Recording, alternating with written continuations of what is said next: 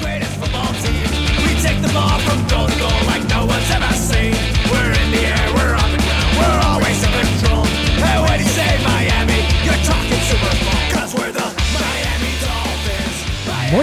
und herzlich willkommen zum Dolphins Drive, eurem Podcast über die Miami Dolphins, der Franchise, die es geschafft hat, diesmal nicht als erstes ihren neuen Headcoach vorzustellen, weil sie haben noch keinen neuen Headcoach. Und ich sage euch eins vorweg, das letzte Mal, als wir als erstes den Headcoach vorgestellt haben, es war, äh, ich glaube, bei Brian Flores tatsächlich mit mehreren zusammen, aber wir hatten als allererstes damals bei Adam Gase den äh, Headcoach und gut, das muss erstmal qualitativ nichts heißen. Also beruhigt euch, alles wird gut und darüber gibt's gleich noch was zu erzählen. Aber wenn es heißt Dolphins Drive, dann heißt es, ich mache das Ganze hier nicht alleine, sondern ich habe den Micho heute wieder mit dabei. Moin Micho. Hallo, hallo. Ja, Tobi ist heute nicht dabei, ja. Nachdem Micho letzte Woche nicht konnte, konnte Tobi diese Woche nicht. Und ich schaue, vielleicht kann ich nächste Woche einfach nicht. Also ich bin tatsächlich nächste Woche Dienstreise. Ich hoffe aber, dass das irgendwie funktioniert. Äh, wie schon so oft, sage ich mal. Aber wir kriegen das bestimmt hin. Und äh, wenn ich mich dann nur zuschalte, ähm, irgendwie wird das schon hinhauen. Und sonst müsste eine Woche tatsächlich ohne mich. Wobei, wahrscheinlich kriegen wir nächste Woche auch den neuen Headcoach. Das wäre natürlich dramatisch. Aber bevor wir jetzt auf den neuen Headcoach zu sprechen kommen, die Überleitung wäre eigentlich genial gewesen, muss ich nochmal sagen, wir haben einen neuen Spieler auf einen äh, Future Reserve Contract ähm, gesetzt, und zwar Devonta Deadman. Ja, Devonta Deadman ist sechsundzwanzig Jahre alt und kommt von den Ottawa Red Blacks. Ähm, ist C F L All-Star in diesem Jahr gewesen und hat den John Agro Special Teams Award gewonnen. Ist ein äh, Kick- und Punt-Returner par excellence. Und ja, der hat beim College gespielt William and Mary. Also das sagt selbst mir nichts. Also ich denke, wenn wir Jan Wegwert hier hätten, der könnte wahrscheinlich, vielleicht wüsste der, was die machen. Aber ja, das ist eine, denke ich, sinnvolle Ergänzung, weil Jakeem Grant ist nicht mehr da und wir haben uns ja durchaus schwer getan bei den ähm, Returns. Das kann man, denke ich, nach dem Weggang von Jakeem Grant so sagen. Und er hat in diesem Jahr tatsächlich, ich glaube, drei ähm, Return-Touchdowns gehabt, was schon ordentlich ist. Das kurz dazu. Ich denke, Micho, du wirst mir zustimmen, dass unsere Returns, nachdem Grant weg war, jetzt nicht so von Erfolg geprägt waren.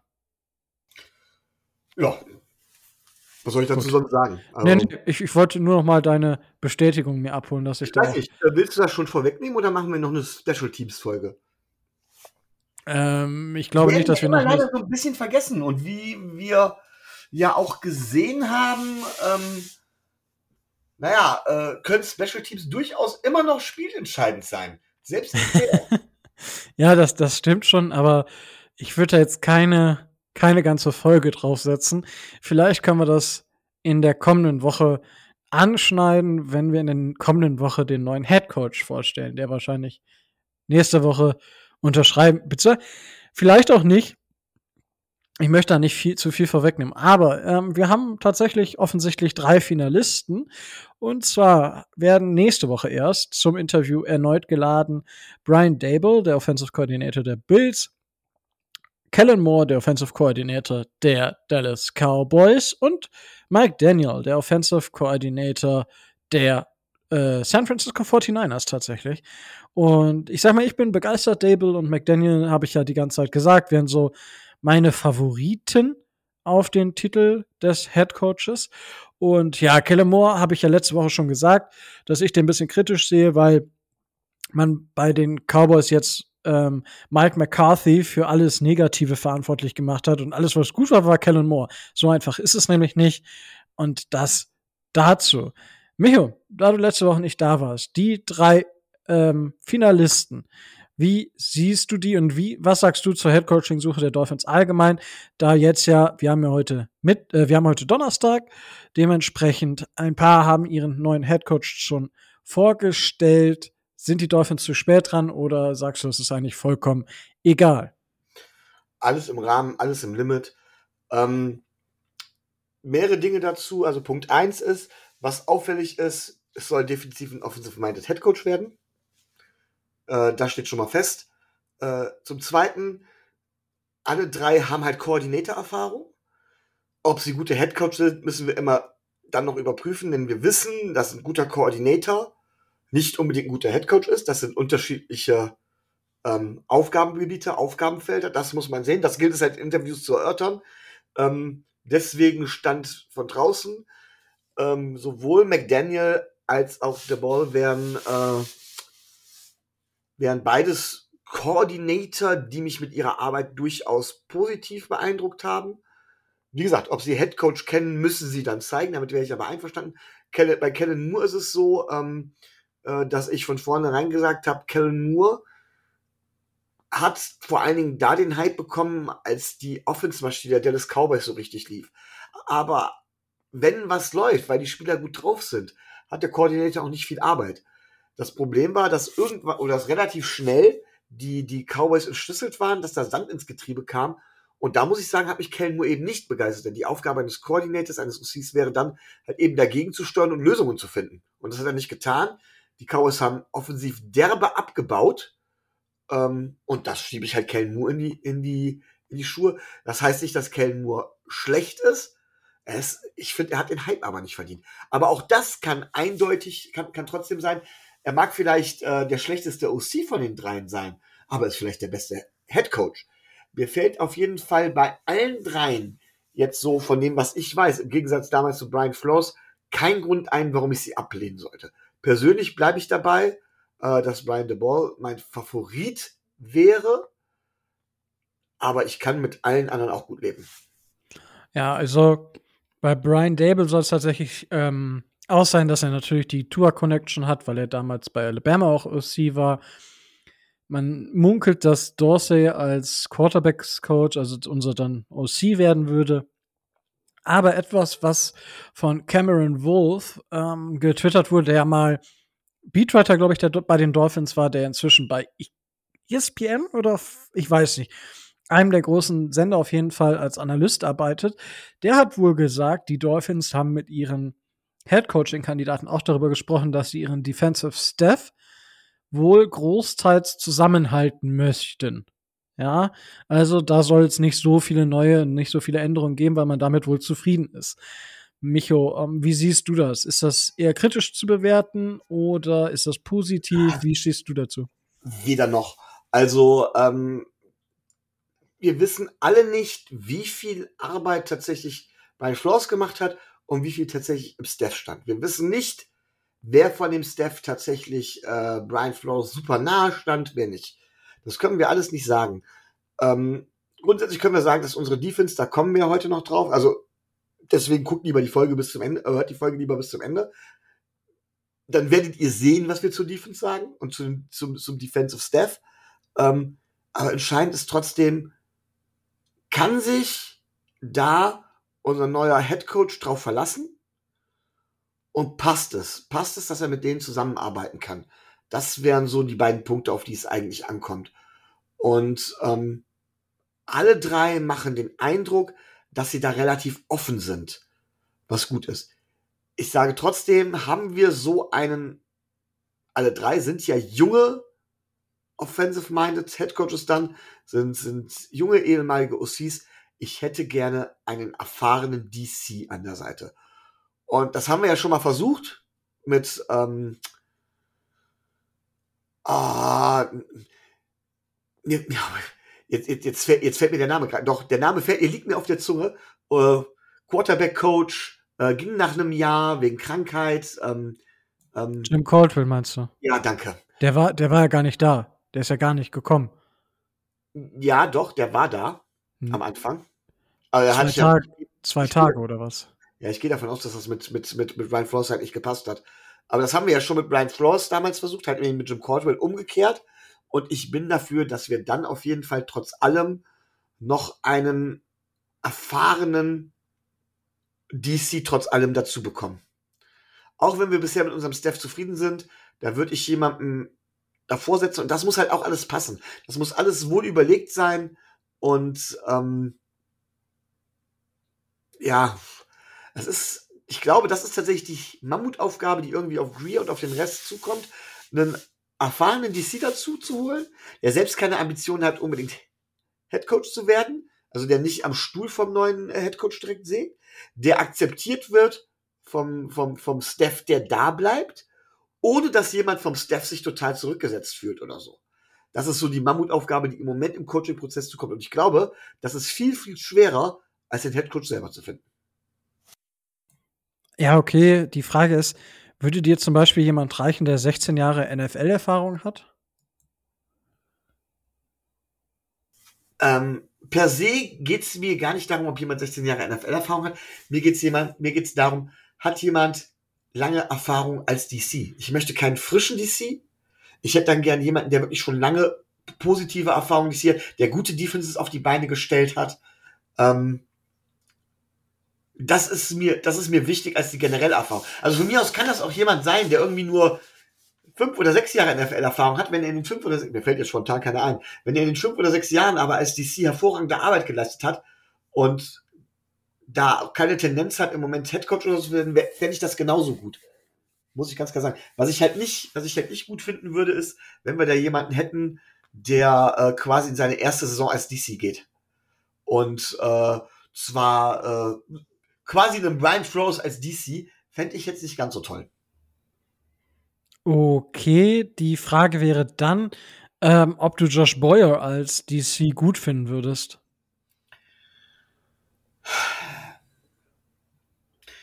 Schwierig. Ja.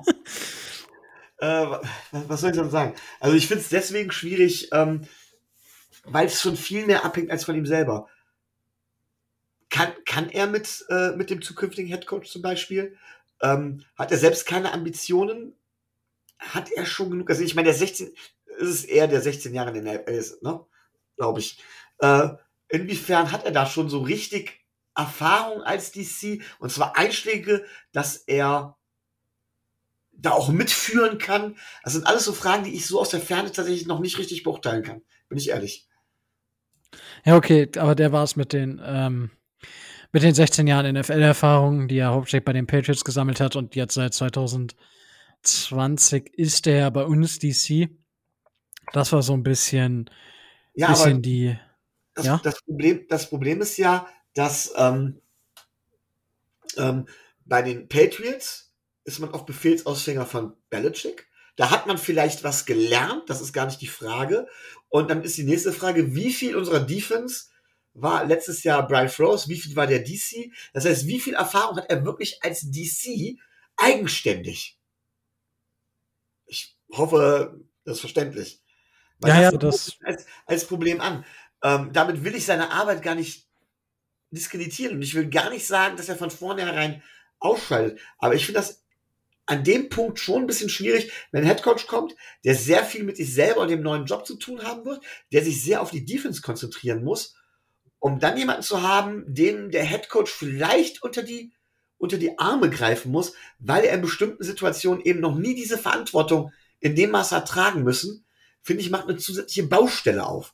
Und nochmal, ich möchte ihn da selber nicht diskreditieren, das kann auch super gut gehen. Ja, ähm,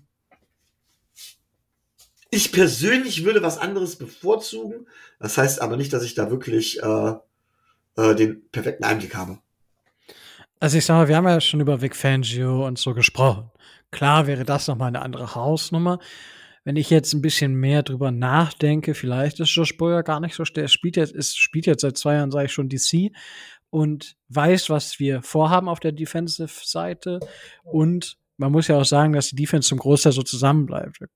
Der einzige große Free Agent ist ja Emmanuel Ogbah. Aber ansonsten haben wir ja alle Spieler unter Vertrag. Ja, Xavier Howard, das muss man dann nochmal schauen. Der hat auch noch Vertrag, aber man wollte sich ja nach diesem Jahr zusammensetzen. Da muss man mal schauen. Die Dolphins hätten genug Cap Space, um da zwei, drei Millionen um den, auf den Vertrag draufzuhauen. Das muss man sich dann mal anschauen. Aber das sehen wir dann. Ähm, Ja. Ganz kurz, ganz kurz, ganz kurz. Ähm, das ist, das ist dann ja auch die Frage. Ähm, warum müssen wir, fahren wir vielleicht ein anderes Defense-System? Wäre ja auch die Frage. Fahren, hat unser, unser, unser neuer Headcoach vielleicht eine andere Defense-Philosophie? Ähm, und ich glaube halt, wir wissen das selber, dass Defense immer wankelmütiger ist. Um es mal so zu sagen, Regression ist das Thema, aber auch Inkonstanz ist das Thema als eine Offense. Äh, und ja, da müssen wir einfach dementsprechend gucken. Und wer hat denn zum Beispiel in der Defense die Plays gecallt bei uns letzte Saison? Das sind alles so Fragen, ähm, die da eine wichtige Rolle spielen. Und aber da kommen wir mit Sicherheit gleich zu, wenn wir heute noch über die Defense sprechen sollten. Aber ich habe munkeln hören, das tun wir. Habe ich, habe ich von gehört, tatsächlich. Wir wollten jetzt also nochmal über die, ja, über die Headcoaching-Kandidaten sprechen. Ich denke, gut, Kellen Moore mal ausgeschlossen, aber gut, man kann jetzt darüber diskutieren, ob die Offense der forty-niners, auch dazu kommen wir im späteren Verlauf noch ein bisschen zu den Playoff-Spielen, ob die Offense der forty-niners jetzt einen guten Job gemacht hat. Darüber kann man diskutieren, aber ich denke, Brian Daboll hat definitiv gezeigt, dass die Offense der Bills relativ smooth laufen kann. Das ist auch verrückt. Aber, Michael, du hast es schon gesagt, wir sprechen heute über die Defense der Miami Dolphins. Es sei denn, du hast jetzt noch ein anderes Thema, was du vorher besprechen möchtest, dann schreie bitte jetzt ganz laut. Nein, nein, nein, ich lasse mich da vollkommen von dir führen. Du bist der erfahrene Anchor. Danke, ja. Danke. Das habe ich, das hab ich übrigens auch in meinem Lebenslauf stehen, Anchor des Dolphins Drives. Ähm, also finde ich immer wieder irgendwie witzig, wenn man solche Sachen dann da reinschreiben kann. Das klingt immer so erhaben. Äh, danke, dass ihr das auch so annehmt. Ähm, ich habe letzte Woche schon die bei der Offense die E P A per Play, solche Geschichten und die P F F-Grades als Referenz herangezogen. Auch da sei es nochmal gesagt, die E P A per Play, das habe ich letzte Woche falsch gesagt, bei der Success Rate. Das heißt einfach nur, ob ein ähm, Spielzug einen positiven oder negativen E P A per Play-Wert hat. Also sobald der einen positiven äh, positiven Wert äh, E P A per Play-Wert hat, der äh, Spielzug, ist er ein erfolgreicher Spielzug. Das nur dazu, da hatte ich letzte Woche ähm, kurz noch was anderes gesagt, das nur zur Verbesserung von der letzten Woche. Ich musste aber Micho. auch reingrätschen. Ähm, E P A per Play. Ja, das ist so, eine, so, eine, so ein Stat, äh, mit dem im Moment sehr gerne hantiert wird, den auch viele gerne sehen. Aber das Problem ist da auch wieder, meiner Meinung nach, ähm, das ist auch wieder so ein Stat, der vom P F F quasi gemacht wurde. Und der... Nein. Ich meine schon. Ich meine, P F F ist doch hingegangen und hat jedem Play die... Das ist, äh, das ist was komplett anderes, Micho. Okay, dann bin ich da gerade falsch, oder? Al- ja, also, also, okay. Also, E P A per Play ist Expected Points Added pro ja. Spielzug. Da steckt eine, ähm, eine Kalkulation hinter und der gibt quasi jedem Spielzug einen Expected Points Added Wert. So, zum Beispiel ist natürlich ein Lauf über fünf Yard zehn, äh, in der eigenen, äh, zwei Yards vor der eigenen Endzone bei Dritter und fünfzehn, das sind fünf Yard Run halt quasi mi- wahrscheinlich ein minus E P A-Wert, äh, E P A-Wert und aber ein fünf Yard Run bei zweiter und vier äh, an der gegnerischen acht Yard Line hat wahrscheinlich einen recht einen positiven E P A per Play-Wert. Das ist das ist die simple Erklärung dahinter. Das kann man ewig lange aufdröseln. Da gibt's auch ein paar Sachen zu. Das, was P F F macht, ist, dass die ihre Analysten hinsetzen oder ihre Spielzug Kontrolleure, ich weiß jetzt den Begriff nicht, und die bewerten für jeden Spieler, jeden Spielzug mit einer Note von zwei bis minus zwei und daraus ergibt sich dann, je nachdem, was es für ein Spielzug ist, ob ein Pass-Rush für den Spieler oder einen Coverage-Snap und so weiter und so fort, daraus ergeben sich die Einzelnoten und daraus ergibt sich dann die Gesamtnote für das Spiel und für die Saison.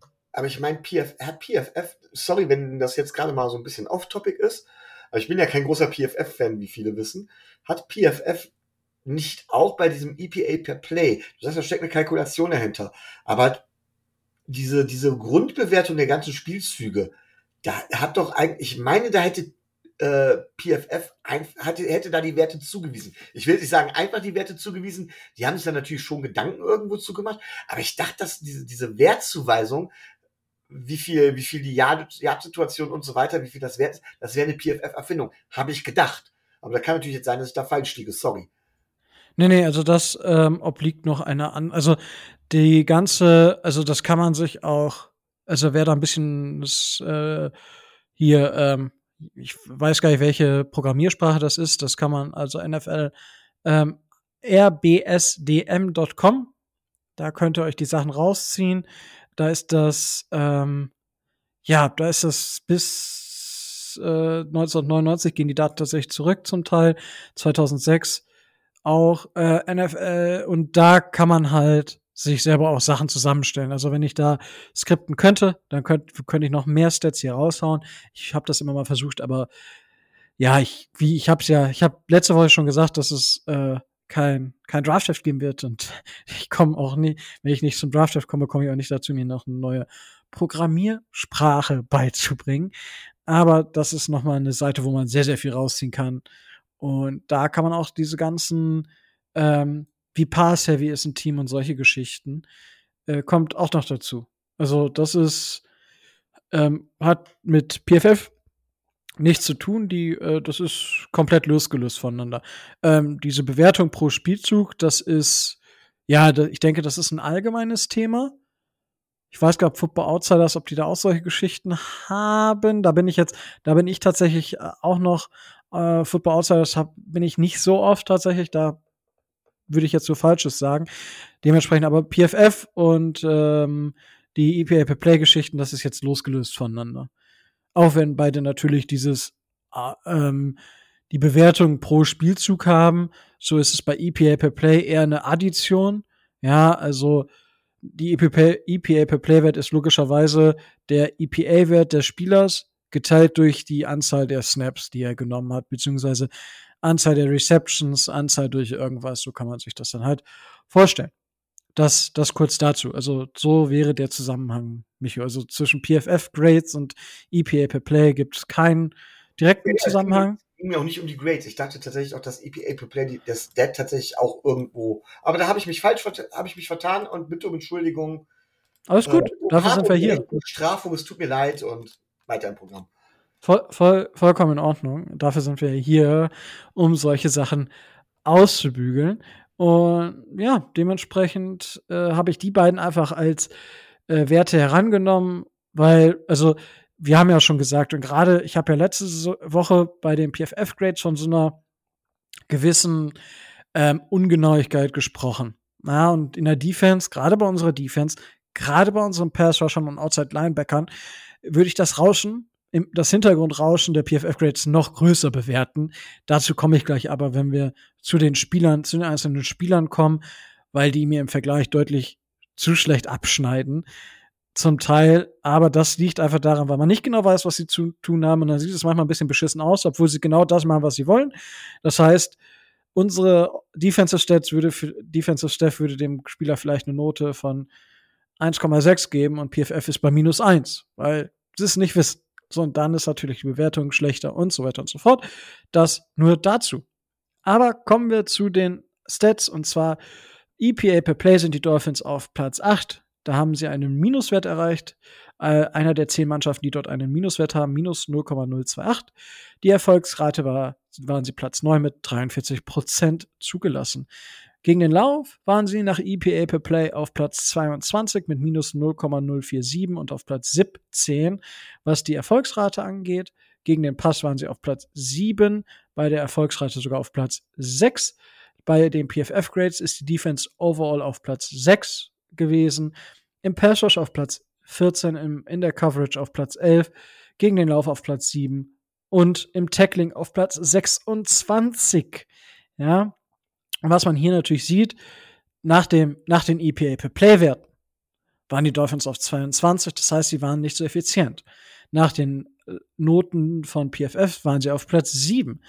Das heißt, da waren sie gar nicht so schlecht. Ja, das sind immer so verschiedene Sachen. Die Effizienz der Laufverteidigung war halt nicht so hoch. Dafür aber die Overall-Leistung, zum Beispiel was Run-Stops und solche Geschichten angeht, die dann bei P F F höher gegradet werden, aber im, im allgemeinen Spiel halt dann nicht so viel Effizienz zeigen, beziehungsweise nicht die Effizienzwerte hervorrufen, wie sie als Benotung der Runstops bei P F F eingehen. So würde ich das einfach mal für euch beschreiben. Auch da könnt ihr gerne Rückmeldung geben, wenn ihr das anders seht, beziehungsweise wenn ihr das anders wisst, weil ich habe dazu halt wenig gefunden, beziehungsweise einfach diese Zusammenhänge sich herzuleiten. So habe ich mir den hergelitten, und dementsprechend, ja, So habe ich das zumindest für mich verstanden. So, lange Rede, kurzer Sinn. Also, Micho, die allgemeine Defense, schon wieder eine Top zehn Defense. Ja, nicht ganz so stark wie letztes Jahr. Aber auch da muss ich sagen, hatten wir ja zwei Gesichter. Es ist ja nicht so, dass wir konstant gespielt haben. Die, die Offense war vermutlich konstant nicht gut. Die Defense war aber in, den, in der ersten Hälfte, gehörte sie zu der zweiten Hälfte der, ähm, der, der N F L, also irgendwo ab Platz sechzehn aufwärts, während sie in der zweiten Saisonhälfte wohl eine Top drei, wenn man nicht sogar vielleicht das Argument machte, eine, die, die beste Defense der N F L war. Also hier gab es einen Bruch in der Mitte der Saison, der die Dolphins jetzt am Ende dahin geführt hat, wo sie am Ende waren und nicht noch weiter in den Niedergang geführt haben, was die Eagles vermutlich gefreut hätte. Micho, ähm, siehst du das ähnlich? Wie siehst du die Entwicklung der Defense über die Saison und wie bist du allgemein mit der Defense zufrieden? Also grundsätzlich müssen wir sagen, ähm, die Defense hat einen guten Job insgesamt gesehen gemacht. Äh, dass die Defense Schwankungen hat, ist, glaube ich, relativ normal. Du hast es gerade erwähnt, zum Beginn der Saison haben wir ja relativ schlecht gespielt. Und da haben viele ja gesagt, oh, Brian Flores, ich auch. Brian Flores hat die Defense in den Griff bekommen. Ich habe aber nochmal genauer nachgeguckt. Die haben unser Defense-System gar nicht umgestellt. Ähm, das heißt, im Endeffekt haben wir dieselbe Defense gespielt. Und jetzt kommen zwei Faktoren halt eben zum Tragen. Zum einen die Gegner. Wir haben gegen Gegner gespielt, die schwächer waren und die unserer Defense besser lagen. Das war der erste Punkt. Und der zweite Punkt ist, dass die Spieler sich individuell gesteigert und gefangen haben.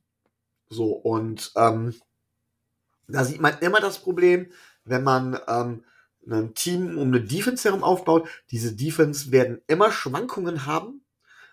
Und das heißt nicht, dass die Defense schlecht ist. Ähm, Und man wird über eine Defense auch immer ein Spiel gewinnen können, so wie wir es getan haben, sogar mehr als eins. Aber es wird immer ein Gamble sein, ob man es gewinnt. Und ähm, von daher, losgelöst davon muss ich sagen, grundsätzlich hat unsere Defense das Potenzial dazu, eine gegnerische Offense einzuschränken. Unsere Defense hat grundsätzlich das Potenzial dazu, uns auch ein Spiel zu gewinnen. Aber unsere Defense, so gut sie auch ist, ist nicht das, auf dem wir die Franchise definitiv immer aufbauen müssen, dürfen oder sollen. So. Aber vom Grundsatz her sehe ich das genauso wie du. Ähm, wir sind zufrieden. Und das, uns, unser Record ist halt auch ein, ist ein Verdienst der Defense und nicht der Offense. Sowohl im, sowohl im Positiven wie auch im Negativen. Ja, ich denke, das ist, ja, das ist definitiv auch eine Sache, die, ja, zutrifft. Und die Dolphins haben da einen guten Job in der zweiten Hälfte gemacht. Und das haben, wir haben ja auch gesehen, da kurz einfach mal auch unsere Rookies nochmal hervorheben. Jalen Phillips hat den Schritt dann gemacht. Jevon Holland hat den Schritt gemacht. Und warum sage ich jetzt die Rookies? Das hätte ich in den News erwähnen wollen, die, äh, die, Writers Association ähm, hat tatsächlich ihr All-Rookie-Team zusammengestellt mit drei Dolphins, und zwar Jalen Waddle, Jevon Holland und Jalen Phillips, also J J J, haben es geschafft. Congrats an der Stelle, und das zeigt, dass die Draftklasse gar nicht so verkehrt war. So, aber dann haben wir jetzt zumindest schon mal über die, Off- äh, über die Defense im Allgemeinen gesprochen. Micho, mit welcher Positionsgruppe möchtest du denn anfangen?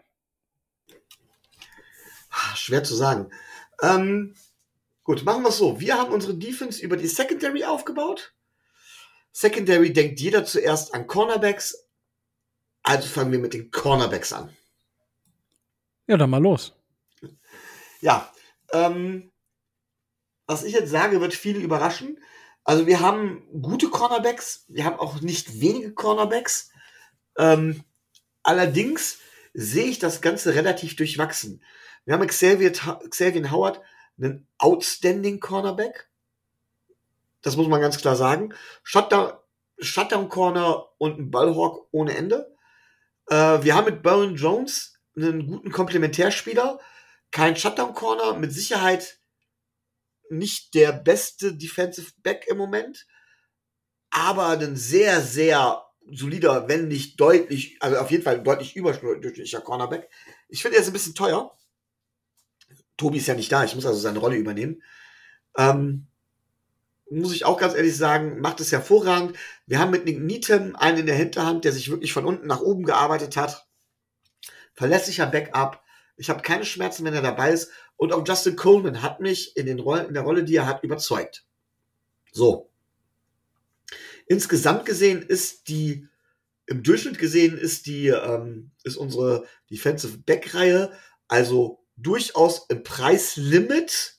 Dadurch, dass wir mit Justin Coleman und Nick Needham und Troy Williams auch so günstige Cornerbacks haben. Insgesamt gesehen, weil die müssen, ich meine, Nick Needham, ich bin mir nicht sicher, muss ja jetzt verlängert werden wieder und er wird mal mehr Geld bekommen. Irgendwann wird diese Defense oder wird die Secondary sehr, sehr teuer. Und dann muss man überlegen, ob man Spieler wie Byron Jones nicht ersetzen wird. Aber so ist das wohl mit eine der besten Cornerback-Gruppen in der N F L. Aber auch eine der, wo ich ständig anfange zu weinen, wenn ich sie sehe. Denn wir haben da einen Spieler mit Namen Noah, mit Vornamen zumindest, den Nachnamen wisst ihr ja. Ähm, ja. Wo ich tatsächlich weine, einfach weil der Spieler nicht auf den Platz kommt. Klassischer, klassischer Bust. Ähm, kann passieren, ja. Ist natürlich schade, aber es war halt bei, bei, bei, bei diesem Cornerback meiner Meinung nach auch irgendwo. Nee, es war. Ich hab, ich, ich, ich, ich sag jetzt mit Ansage, weil ich so gut wie nirgendwo den als First-Round-Grade damals gesehen habe. Auf der anderen Seite habe ich gedacht, von wegen, er wird derjenige sein, der im Slot oder sowas am ehesten eine Starting-Rolle bei uns damals von den, von den Rookies bekommt. Hat mich enttäuscht, scheint noch einen Schritt nach hinten gemacht zu haben, wäre kein First-Rounder, wäre schon längst aus der N F L verschwunden. Und das macht mich traurig, weil ich einfach sehe, welches Potenzial wir in dem Draft gehabt hätten. Und so gut die Cornerback-Gruppe auch ist, wenn ich auf diese Gruppe, Positionsgruppe so gucke, wie sie im Moment zusammengestellt ist, werde ich immer an den Draft erinnert, der uns in meinen Augen viel, viel, viel gekostet hat. Ja, das hat er definitiv.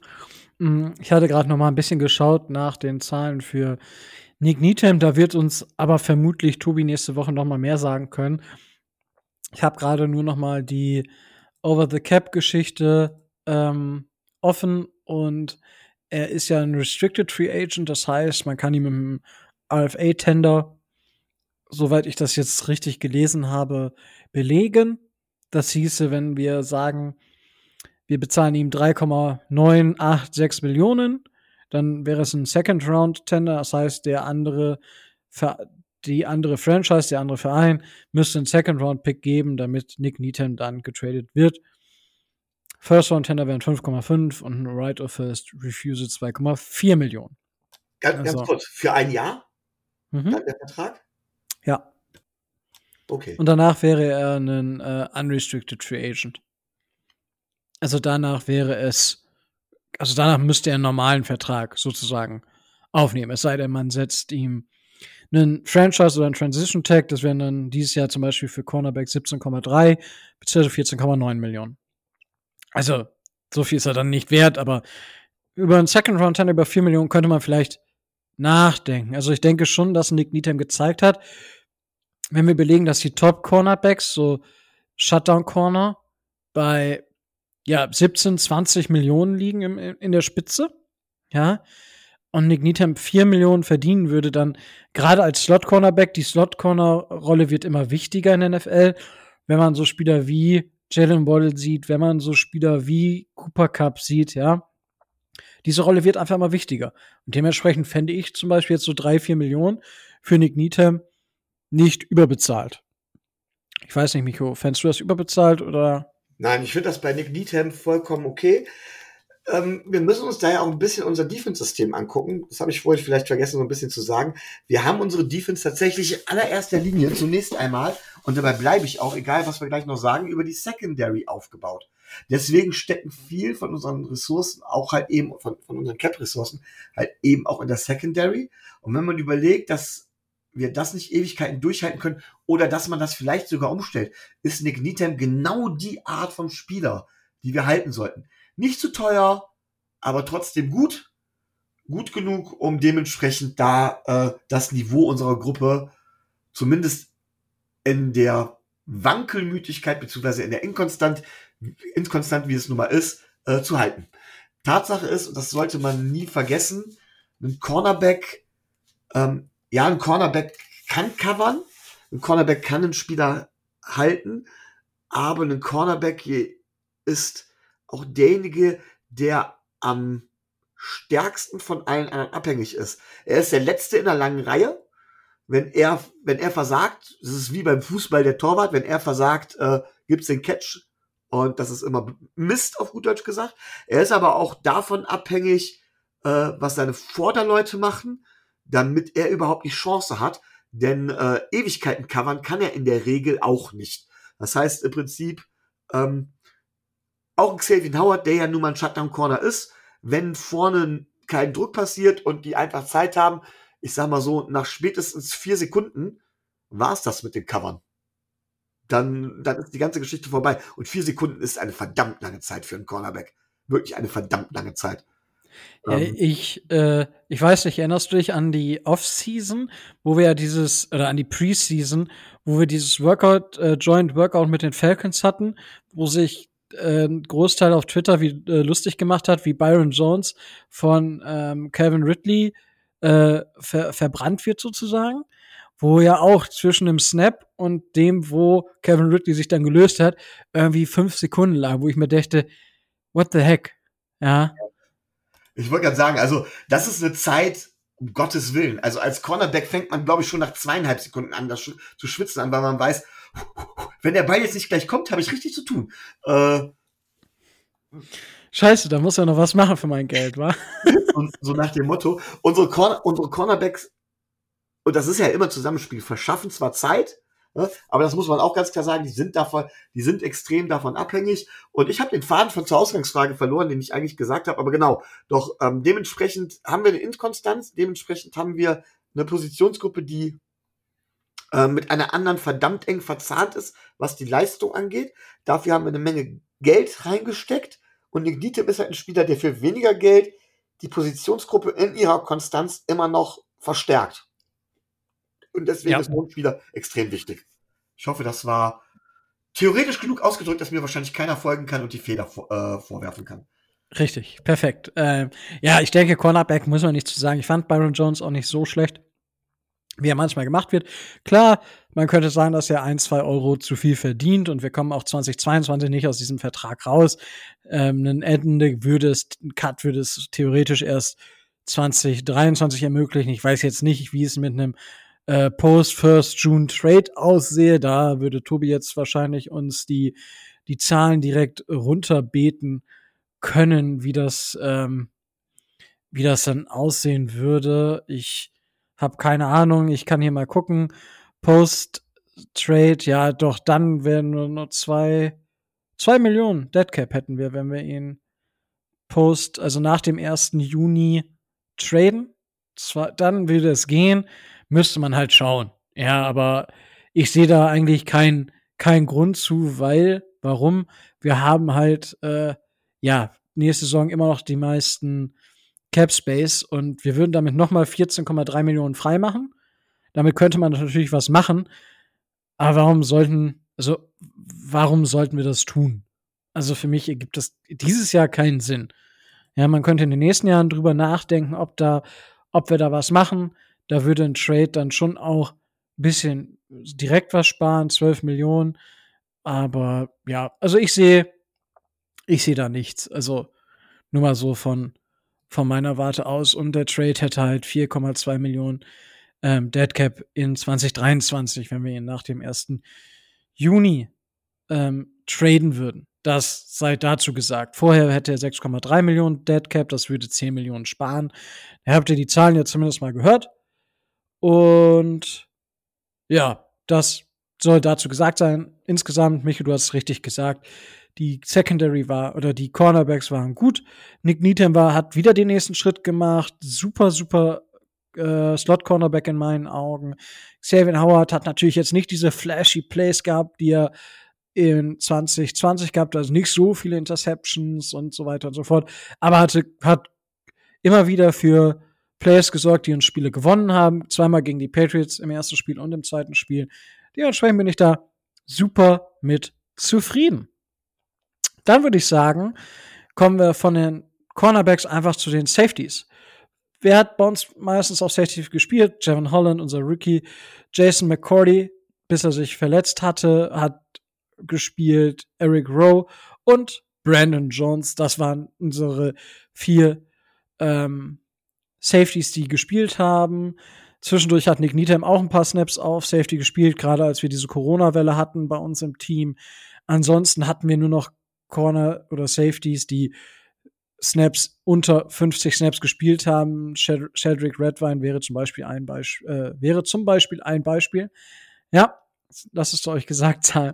Und ja, wie bewerte ich die Leistung der Safety? Ich denke, über Jevon Holland kann man nicht genug Lobeshymnen machen. Das, was der Bursche geschafft hat in der ersten Saison, das war mit Abstand der beste Safety der Rookie-Klasse und hat gezeigt, warum wir ihn als ersten Safety vom Board geholt haben, wo viele ähm, eher andere Safeties, zum Beispiel Murring, an eins gesehen haben, haben wir uns für Jevon Holland entschieden und das war die genau richtige Entscheidung.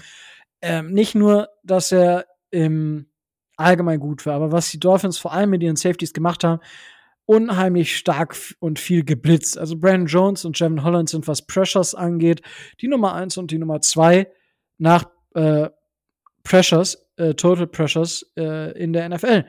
Und das heißt schon was. Und das kommt hauptsächlich natürlich über das Scheme.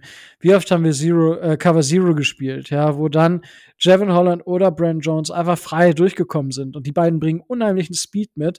Und das hat uns geholfen. Dazu Eric Rowe und Jason McCourty mit ihrer Erfahrung, die das Team da auch ein bisschen stabilisiert haben und sich die Rolle geteilt haben. Also Eric Rowe kam nach Jason McCourty so ein bisschen mehr rein und hat sich äh, mit Brandon Jones die das so ein bisschen geteilt. Jevon Holland war tatsächlich auch der Spieler mit den meisten Snaps ähm, als Safety. Also ich kann gar nicht genug Lobeshymnen auf diese, auf diese Safeties setzen. Ich würde mir wünschen, wenn Brandon Jones nächstes Jahr nochmal wieder einen kleinen Schritt nach oben macht, ja, eben nicht nur viel Box spielt, sondern auch allgemein noch ein bisschen besser in der Coverage wird. Aber das sind dann für mich, ja, das sind dann die Finessen, die man dann im zweiten, im dritten, vierten Jahr aufbauen muss. Und dafür, dass er ein Drittrunden-Pick ist, war er für mich immer noch sehr gut, muss ich gestehen. Und auch da, um das mal gesagt zu haben, wir haben noch ein, zwei Spieler, wo ich dann nachher ein bisschen noch kritischer bin, was die P F F-Grades angeht. Brandon Jones ist Nummer vierundachtzig von vierundneunzig, äh, was die Safety-Grade, also von den Safeties. Und das ist für mich einfach nur eine Geschichte, weil man vermutlich nicht gut genug bewerten kann, was der überhaupt machen soll. Und dann sieht es manchmal doof aus. Das ist nur meine Meinung oder beziehungsweise meine Einschätzung. Gar nicht direkt meine Meinung. Ich schätze das so ein, weil für mich persönlich, auch wenn ich nochmal Tape geschaut habe, sei er für mich deutlich besser als, als Nummer vierundachtzig von vierundneunzig. Micho, wie bewertest du unsere Safeties? Ähm, großer Schwachpunkt vor der Saison. Deutlich besser jetzt nach der Saison. Um, du hast es schon gesagt, Jevon Holland, äh, von dem ich als Pick tatsächlich zuerst auch nicht so überzeugt war, ähm, hat super gespielt. Ich muss dazu sagen, ähm, Jevon Holland spielt nach wie vor größtenteils Free Safety.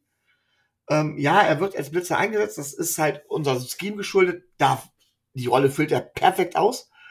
Ähm, ich hätte trotz allem gerne auch einen, einen guten Strong Safety, also einen, der näher an der Box spielt, gesehen. Ähm, das war ursprünglich meine Wahl. Brandon Jones hat einen Schritt nach vorne gemacht und füllt die Rolle gut aus, aber seien wir ganz ehrlich, er wird auf dieser Position nie der Beste sein. Muss er aber auch nicht. Das, was er macht, ist schon in der Kombination ziemlich gut. Es ist sehr gut. Ich würde sagen, dass wir eines der, ja, dass wir ein Top zehn Safety Duo haben. Das in jedem Falle. Ähm, ich bin kein großer Fan von Eric Rowe. Aber auch er hat sich als solider Rollenspieler letztendlich entpuppt. Man muss halt gucken, wie auch da äh, wieder, wie das, wie das finanziell weitergeht. Ähm, aber grundsätzlich haben die Safeties mich positiv überrascht. Ich dachte, es würde deutlich schwieriger werden. Wir müssen jetzt weiter gucken, wie das mit dem, äh, wie das mit dem Scheme zusammenpasst und ob sie auch in anderen Schemes eine gute Rolle spielen können. Aber das ist halt eben der Punkt. Irgendwann, ich hoffe, dass das äh, Jones, Brandon Jones noch nicht an der, an der, am Ende seiner Entwicklung angekommen ist, weil dann haben wir das Problem auch irgendwie als Box-Safety irgendwo gelöst, aber ich fand es schon beeindruckend. Ähm, sie waren auch in Coverage nicht schlecht, sie waren nicht herausragend, aber sie brauchten auch nicht so, so viel covern, weil wir halt viel Man-Coverage gespielt haben, deswegen viel Cover-Zero spielen konnten. Das spielt halt alles so zusammen und man stellt halt fest, ähm, dadurch, dass wir unsere Defense da über die Secondary bzw. über die Cornerback-Position aufgebaut haben, äh, konnten wir die Safeties wesentlich variabler einsetzen. Dafür haben wir dann dementsprechend tatsächlich die perfekten Spieler gehabt, die das super ausgefüllt haben. Ähm, auch da wieder schon mit der bei der Cornerback erwähnten Inkonstanz, was aber auch vollkommen in der normalsten, in der Position der Natur liegt. Hochzufrieden. Viel mehr kann ich da nicht sagen. Ne? Ja, vor allem, also was, was ich gerade in meinen Notes entdeckt habe, ist, ähm, wenn man sich Jevon Holland anguckt, was, was ich so, und ich habe jetzt gerade nämlich einfach ein paar Spielszenen im Kopf, was, was mich so begeistert hat, einfach war auch dieser, diese Spielintelligenz gecovert mit, ähm, oder gepaart, nicht gecovert, gepaart mit diesem, diesem Closing Speed, den er hat, ja, also eine Situation zu erkennen und dann in dem Tempo zu reagieren, den Weg zum Gegner zu machen und den Pass, also aus den, den Ball aus der Hand zu schlagen und daraus einen Incomplete Pass zu machen in zwei, drei Situationen, das, das war einfach, war einfach beeindruckend. Das ist tatsächlich, diese Kombination ist das, was du von einem Safety, der viel auf dem Feld als Free Safety unterwegs ist, das ist das, was du wissen, was du sehen willst. Und ähm, ja, das war für mich äh, augenöffnend, würde ich sagen. Und ja, ich er muss eigentlich nur auf dem Niveau weiterspielen. Also, ich sag mal, wenn er jetzt seine Karriere immer auf diesem Niveau weiterspielt, dann ist das eine Karriere, wo ich sage, wenn die Dolphins und er Ewigkeiten bei den Dolphins, er hat ja gesagt, er will für immer für die Dolphins spielen, fand ich ein bisschen übertrieben, muss ich jetzt ehrlich sagen, weil na klar, er hatte ein geiles Jahr und er spielt das erste Jahr in der N F L und Miami ist halt auch cool, wenn, er, wenn du vorher in Oregon gelebt hast, ist Miami was komplett anderes. Ja, er ist begeistert und wir sind alle begeistert. Das würde ich mit Vorsicht genießen, diese Worte. Und jetzt habe ich tatsächlich den, den äh, Punkt äh, verloren. Genau, wenn er jetzt einfach so weiterspielen würde, die Dolphins mit ihm ein, zwei Super Bowls gewinnen würden, dann wäre das tatsächlich auch ein Spieler, wo ich sage, der hätte irgendwann einen Shot für die Hall of Fame. Ja, also wenn er jetzt auf dem Niveau weiterspielt. Oh, das ist jetzt aber schon... Wow, sehr, sehr weit gedacht. Gerade als Safety in die Hall of Fame zu kommen, oh, da, also da, da, da hängen ja viele Wenns dran. Also alles in Ehren, Rico. Ich mag Jevon Holland sehr. Ich äh, ziehe den Hut davor und sage, ich habe mich beim Draft komplett verschätzt. Aber lasst bitte die Kirche im Dorf. Es war die erste Saison und es war eine Saison. Oh. Ja, g- nichts anderes habe ich doch gesagt. Ja, aber dann ist, du, du wächst da schon ich, Erwartungen mit. Nein, ähm, nein, nein, nein, nein. Viel zu früh, um sowas, um so Hall of Fame oder sowas überhaupt nur in den Mund zu nehmen. Ja, jetzt, jetzt, okay, ich weiß, warum du dich aufregst, aber also, ist eine Regression zu erwarten? Ja, weil die, er war selbst, also, er war für mich immer noch, er war für mich einer der Top fünf Safeties und hätte ein Argument fürs All-Pro-Team gehabt. So, das erstmal als, als für mich Fakt.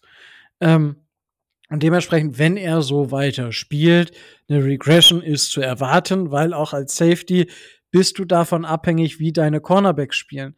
Und wenn ein äh, Xavier Howard und ein Byron Jones nicht Xavier Howard und Byron Jones heißen, sondern zweimal nur Noik Binogi niedersteht, dann würde auch ein Äh, Jevon Holland nicht die Leistung bringen können, weil dann konzentriert er sich auf die eine Seite, lässt sich ein, zwei Mal vom Quarterbacks, äh, vom Quarterback von de- dessen Augen irgendwie falsch lenken, was dir als Safety und als Linebacker halt passieren kann.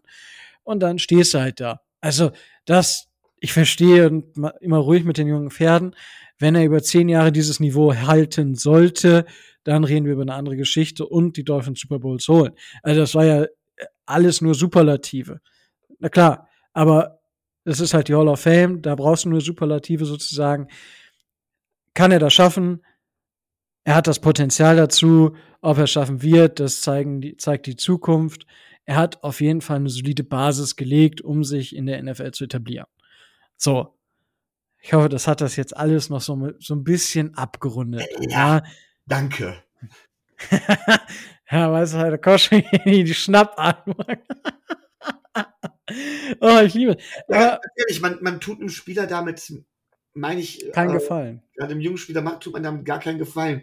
Äh, es gibt, glaube ich, mehr Spieler, die eine herausragende erste Saison ähnlich wie Jevon Holland gespielt haben und danach in der Versenkung geschwunden, verschwunden sind, als Spieler, die danach eine Leistung bestätigt haben und in die Hall of Fame gekommen sind.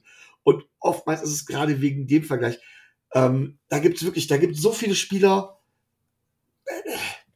Sorry. Deswegen, deswegen bin ich da ganz, ganz, ganz, ganz vorsichtig. Genauso gut könntest du sagen, nach einem Spiel, wow, äh, ich weiß jetzt gar nicht mehr, welches Spiel das war. Ähm, Warte, Ma- d- ein Spiel bleib- kommt mir da direkt in den Sinn, was Marcus Mariota, erstes Spiel äh, in der N F L, Perfect Passer Rating. Nick, Nick Mullins. Wow, Jimmy, Jimmy G ist verletzt, Nick Mullins spielt und sieht aus wie ein zukünftiger Hall of Fame Quarterback. Der Junge wird definitiv irgendwo Starter. Ja, danke. Also das ist wirklich meiner Meinung nach, man muss auch, dass das nicht eine Overreaction ist.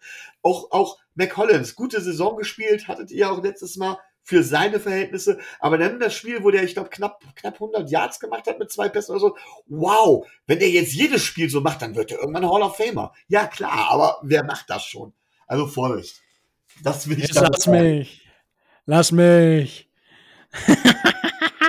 I love it. Aber Micho, du bist mit der nächsten Positionsgruppe dran. Ja, wir gehen, ja, wir haben halt äh, unsere Defense über die Secondary aufgebaut. Die haben wir halt äh, jetzt ähm, abgehandelt. Die Positionsgruppe, die direkt vor der Secondary spielt, ist die Position des Linebackers.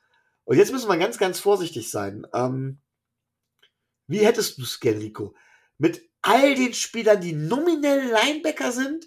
Oder willst du nur die klassischen Linebacker nehmen und die Passrusher, also Outside-Linebacker vor allen Dingen, da rausnehmen? Ja gut, die Frage ist ja, sprechen wir jetzt über zwei oder vier Spieler? Im Prinzip, oder? Also ist die Frage, ob wir nur Jerome Baker und Elandon Roberts sehen und A V G und Jalen Phillips als Edge sehen, weil auch als Edge-Defender haben wir sonst nur einen anderen Spieler. Okay, ja, wie möchtest du es gerne? Obwohl, wir haben auch zwei, drei, aber pff, ja, lass uns, ah, nee, ich habe noch einen dritten, ja, lass uns nur die klassischen klassischen Linebacker nehmen, würde ich sagen. Da haben wir ein paar mehr. Ich würde sagen, das ist der Punkt in der Defense, wo wir tatsächlich noch Schwierigkeiten haben. Äh, ganz klar vorne dran, ähm, Führer der Positionsgruppe ist für mich Jerome Baker. Ne? Ähm, wir haben da tatsächlich dann, also der, der nach wie vor einen soliden Job macht. Aber so sehr wir Jerome Baker auch mögen, und auch er kann ja sehr flexibel eingesetzt werden, er kann auch im Pass Rush eingesetzt werden, er kann in Coverage eingebracht werden.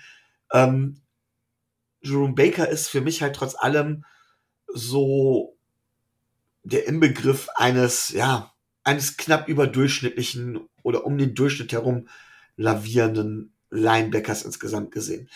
Ähm, ich bin ganz ehrlich, wenn ich hier, ich habe den Roster tatsächlich offen, es gibt Spieler, wo ich im ersten Moment schlucke und frage, mich frage, ob die überhaupt irgendeinen Snap gesehen haben. Darius Hodge zum Beispiel. Ähm, ich weiß nicht, ob Calvin Munson tatsächlich viele Snaps gesehen hat, da bin ich mir nicht sicher. Darius Hodge hat äh, sechs Snaps gesehen, Calvin Munson zwölf. Äh, Duke Riley von L S U. Der hat, der hat, der hat viel gespielt. Das ja. lag an den Verletzungen. Der hat ja zweihundertsiebenundzwanzig Snaps gesehen. Brandon Scarlett. hundertfünfundsechzig Snaps. So, da fängt es nämlich langsam an, dass es interessant wird. Ähm, aber man sieht schon an den Namen. Wenn die Positionsgruppe eins nicht ist, dann ist sie tief. Also, ist, dann eins nicht ist, dann ist es tief. Wir haben wenig Tiefe bei den Linebackern. Auch Vince Beagle, der, ja, man kann jetzt auch einen Case dafür aufmachen, dass er eigentlich eher Passrusher ist oder sowas, aber Vince Beagle ist schon, ist ja im Prinzip der Line, der, der Backup von, von Jerome Baker so ein bisschen, äh, beziehungsweise erster Backup, ist auch so, ah, wo ich sag so, ja, kann man machen. Ja, und dann hat man den Elandon Roberts, dein eindeutiger Lieblingsspieler, das hat sich am Laufe der Saison gewandelt. Der, der, der hat sich gemacht. Der, er spielt eindeutig besser als die Saison vorher, ähm, trotz allem, das ist so der Inbegriff wirklich von boah, also Ich muss gucken, meine Freundin liegt hier im Zimmer und ich muss gucken, ob sie auch schläft, bevor ich das sagen kann, aber ich glaube, sie tut das. Sagen wir doch mal ganz ehrlich, wenn man die Namen hört, als Football-Fan, da wird auch keiner feucht, oder? Uff. Puh. Puh. Puh, der so. Muss jetzt auch mal sacken lassen. Ich muss die Sprache einstellen. Ähm, ja, das ist nicht schlecht, das ist wirklich nicht schlecht. Aber tatsächlich ist das die Position, wo ich mir die Defense wirklich noch eine Verbesserung gerade individuell vorhebe. Ich weiß, Off-Ball-Linebacker zum Beispiel ähm, sind keine Linebacker, die in der N F L groß gefragt sind. Aber wenn wir irgendwann über Defense-Systeme reden und wie Defense und Offense das ständige Wechselspiel haben, dann merkt man im Moment wieder, dass äh, das vielleicht doch wieder eine größere Rolle spielt.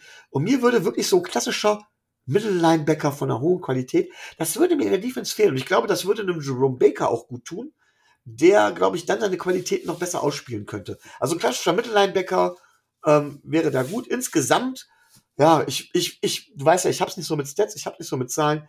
Ich schätze mal, dass unsere Linebacker-Gruppe an P F F-Grades irgendwo um die zwanzig und hinter zwanzig wahrscheinlich liegt. Und tatsächlich ist das, wo ich vielleicht sogar mit P F F-Grades einhergehe, irgendwo so um die zwanzig rum wird's sein.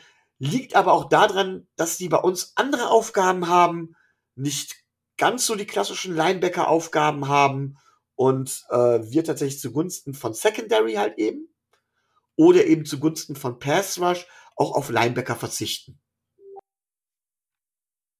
Ja, also ich denke, also ich, ich gut, diese Positionsbewertung hat P F F also so direkt nicht. Es gibt nur die allgemeinen Defense-Bewertungen, Jerome Baker zweiunddreißig und Elandon Roberts siebenundvierzig von siebenundachtzig. Damit wäre man wahrscheinlich so irgendwo um die fünfzehn, würde ich schätzen, weil es wird einige geben, die bei zwei Linebackern deutlich besser sind. Das heißt, bei Jerome Baker wäre wahrscheinlich bei ungefähr der Hälfte oder so ähm, der, der Teams, so sagen wir bei Team Nummer zwanzig, einundzwanzig Starter und Elandon Roberts dann etwas höher als Second Player.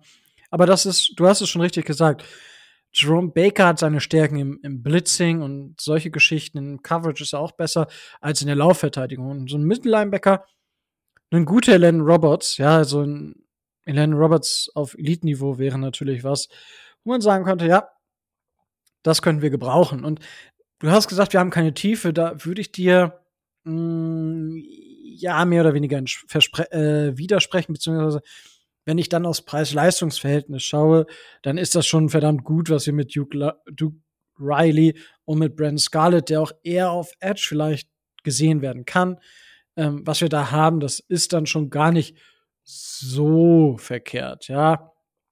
Aber klar, Elandon Roberts hat einen Sprung nach vorne gemacht, hat mich positiv überrascht tatsächlich. Jerome Baker spielt jetzt wieder mehr das, was er auch bei Ohio State gespielt hat damals. Also mehr im Pass Rush, mehr in der Coverage, weniger im Lauf, in der Laufverteidigung. Und da braucht er mehr Unterstützung. Die Unterstützung bekommt er einfach direkt nicht so von Elandon Roberts. Das ist einfach Fakt. Und das, ja, behindert ihn immer noch so ein bisschen in der, in der Entwicklung, beziehungsweise in seiner eigenen Effektivität. So würde ich das beschreiben. Micho, möchtest du noch da was zu den Linebackern sagen? Ähm, ja, ich möchte mich nochmal wegen der Tiefe verteidigen. Grundsätzlich, ja, gebe ich dir ja recht, aber ähm, stell dir mal vor, Jerome Baker fällt eine Saison über aus.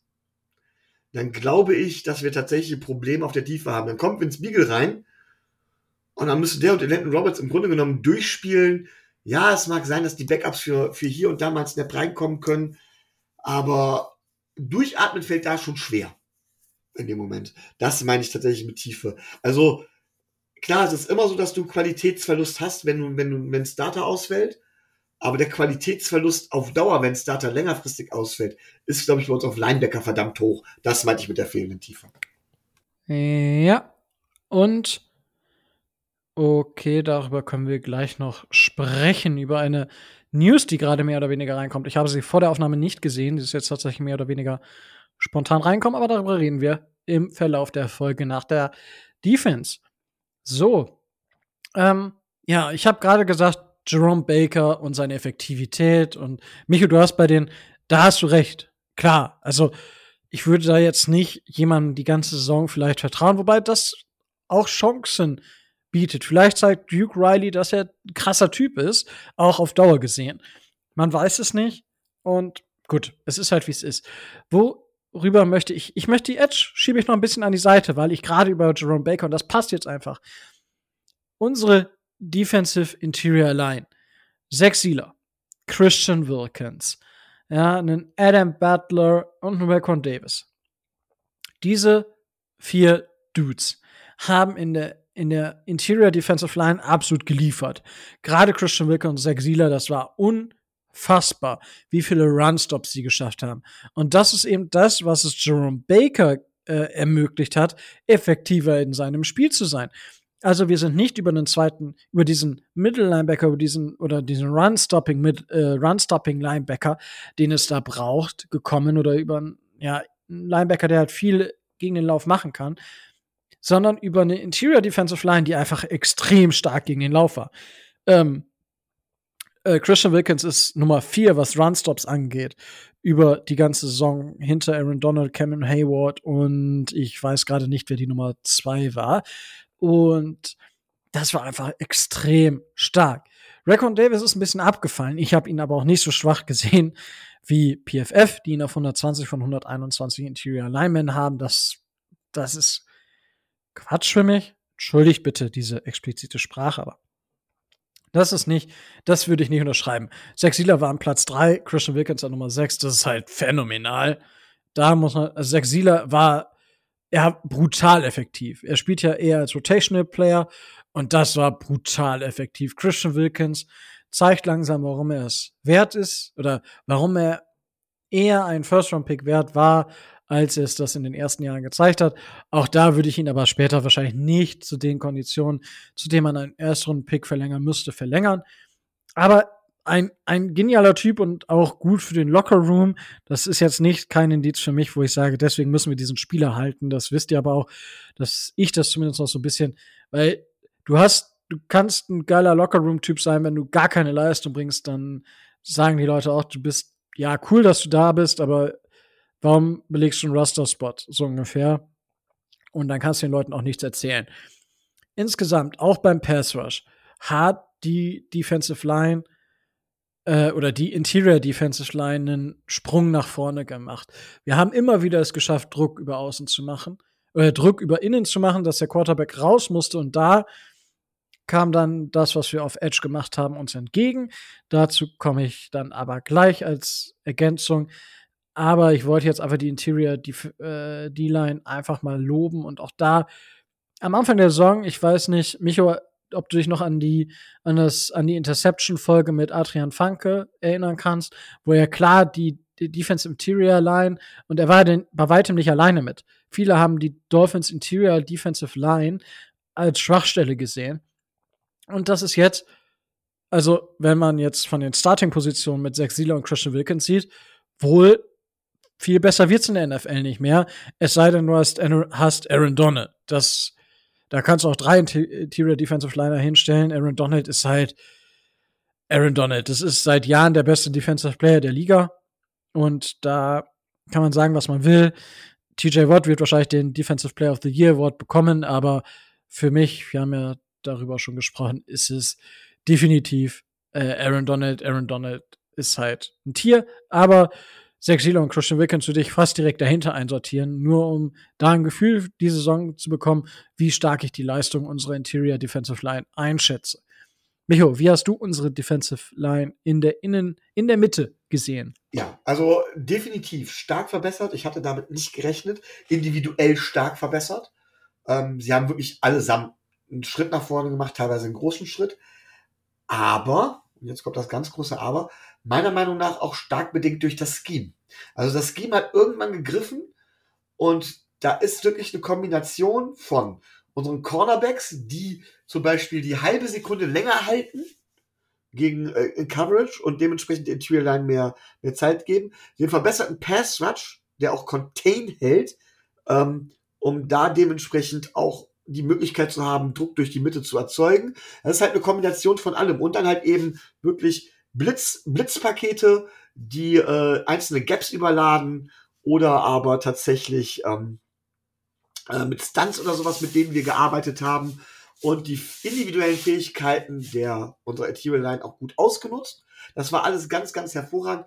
Die Frage ist halt, und das ist schwer zu beurteilen, wie viel ist Scheme, wie viel war Individualität, aber egal wie, war die Leistung unserer Interior Line wirklich herausragend.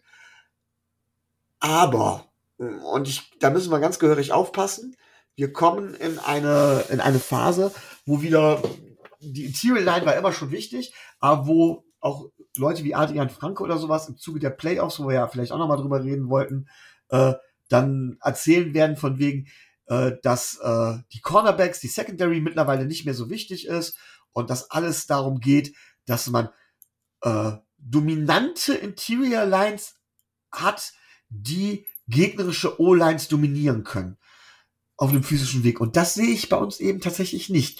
Ich sehe bei uns nicht, dass wir über individuelle Qualität oder über brutale Physis gegnerische O-Lines dominieren, also die Line of Scrimmage damit gewinnen, sondern wir machen das über das Scheme. Egal, was wir brauchen werden, wir werden immer jemanden brauchen, der die Fähigkeiten unserer, oder ein Scheme brauchen, das die Fähigkeiten unserer Interior Line so einsetzt. Nichtsdestotrotz fand ich das ganz, ganz hervorragend. Und wenn ich über die, dass unsere Secondary glänzen konnte, liegt halt eben auch an der Interior Line. Wie gesagt, die beiden hängen, oder die drei Gruppen, wenn ich den Pass Rush noch dazu nehme, hängen ganz, ganz stark zusammen. Ähm, wir hatten lange Zeit eine Schwäche gegen den Lauf.